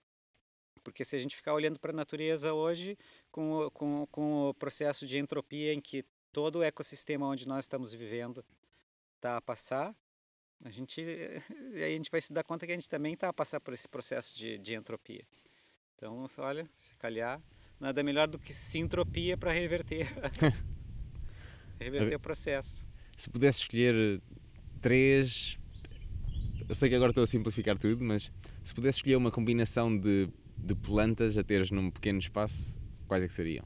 Pá, muito difícil responder essa pergunta. Qual é, por exemplo, o teu fruto preferido ou um dos? Pá, não sei. Eu, olha, eu tenho, eu tenho, eu gosto muito desde que a gente tem, tem uma relação muito querida com a, com, com, com a oliveira, com fazer azeite. Foi uma coisa que nos cativou sempre desde que a gente começou isso aqui. A gente todo ano faz azeite, com melhores anos, piores anos. E é uma das coisas que a gente tem ideia como ser um dos carros-chefes da quinta no futuro. Então a gente está a plantar oliveiras. E a oliveira é uma árvore desse, desse grupo, né? A nível de, daquilo que a gente quer. Depois, junto com a oliveira, pode ter, daí podem ter várias. Se a pessoa for mais conservadora, põe um, um, um, um, pinheiro bravo junto com a oliveira, um pinheiro manso. Se ela for mais desapegada disso, põe um eucalipto junto com a, oliveira. Pode pôr uma robínia ou uma cássia junto com a oliveira. Mas se, se a pessoa tiver problemas com isso, ela pode usar uma gesta para criar a oliveira até um determinado momento. Pode pôr um pessegueiro junto da oliveira, que vai ocupar um tempo e um espaço diferente da oliveira. E quando a oliveira estiver capaz de produzir, eventualmente aquele pessegueiro. Já deu para nos dar muitos pescos e já, já pode partir. Pesco, exatamente. Boa. Antes de fazer a última pergunta, onde é que a malta te pode encontrar ou encontrar a quinta do, do Alecrim e tudo isso? O melhor sempre, um dos nossos principais mecanismos de interação com as pessoas é, o, é, é a plataforma o Facebook, uh, também Instagram, uh, também pelo nosso e-mail, a quinta do Alecrim, arroba gmail.com uh, ah, e ficar atento aos nossos aos nossos eventos que a gente vai divulgando por aí. Está nos planos no futuro reativar um blog, um website, mas ainda são, são planos. Uhum. ainda não houve tempo para reativar isso, que eu acho que, que num, num futuro breve vai ser um, um, é uma plataforma importante de, das pessoas nos, nos acederem. Assim. Mais democrática, eu diria, do que plataformas como como Instagram ou Facebook. Enfim. Que ditam o que aparecem que é, exatamente, que são limitadas nesse aspecto. São uma ferramenta. Né? São ferramentas. Tem os seus, Tem seus limites. limites. exatamente. Boa. É só uma mídia, né? Só uma mídia. Exatamente. Então, então acho que a gente vai voltar a fazer em breve um blog. A gente tem um blog também que é que é www.aquintadolecrim.com, mas que está completamente desatualizado. Ainda tem lá imagens e coisas dos primórdios, que não deixa de ser, não deixa de ter piada. É sucessão É. ecológica E do agora site. a gente precisa fazer a sucessão ecológica do nosso próprio website. Boa. E depois também há certos dias que vocês estão abertos aqui ao público. Ah, sim, e outra forma que as pessoas têm de, de nos encontrar também é todos os sábados, todos os sábados no mercado público de Torres Novas, das 9 ao meio-dia e 30. A gente todos os sábados, a, a minha mulher que, que geralmente está lá a maior parte das vezes, a Julie. Nossa banca é identificada lá, Quinta do Alecrim, só procurar por ela. E, e os sábados pela manhã em Torres Novas. É a essa é a forma de interagir diretamente conosco mais fácil que é comendo né, que sai é daqui. todo sábado. E depois toda semana nós, nós temos a lista dos cabazes, o que, a pessoa tem que, pode fazer eh, através do nosso e-mail, pode requisitar a lista semanal. Mas a gente fa- faz entregas para Torres Novas nesse momento.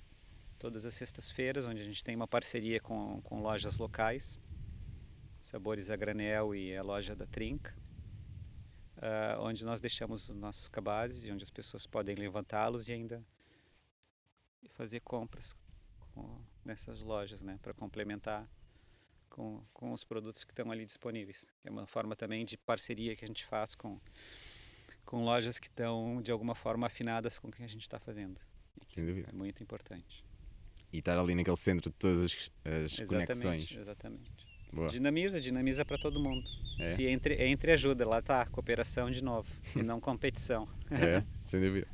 Então agora a última pergunta que eu quero- que eu te quero pôr aqui é imagina que estes microfones, que esse Aham. microfone mais especificamente, Aham. estava ligado a todas as pessoas deste mundo. Todas as pessoas do mundo iriam ouvir o que tu ias dizer por aí. Que mensagem é que tu gostavas de partilhar? Arigato, auf Wiedersehen. não, não. Ah, eu, eu, eu partilharia a ideia da coisa da ecoliteracia. É, de que nós devemos todos aprender as dinâmicas dos ecossistemas e viver de acordo. Acho que a gente tem muita, tem todo um mundo novo nesse processo. Inclusive, eu acho que surge hoje em dia um próprio facilitação ou um novo entendimento das nossas próprias relações humanas a partir disso, de, nos entender na rede da, da mesma rede da comunidade da vida do planeta. Né? Ecoliteracia. Né? Nos conecta com isso. Conecta, conecta o nosso ser, vira ser pessoa, vira ser um indivíduo um, da espécie humana, ao mesmo tempo ser parte da, dessa espécie humana, que por sua vez é parte da comunidade da vida no planeta. É isso. E é isso? E é uma boa mensagem? Denis, obrigado. Valeu. Obrigado. E até à próxima. Até a próxima.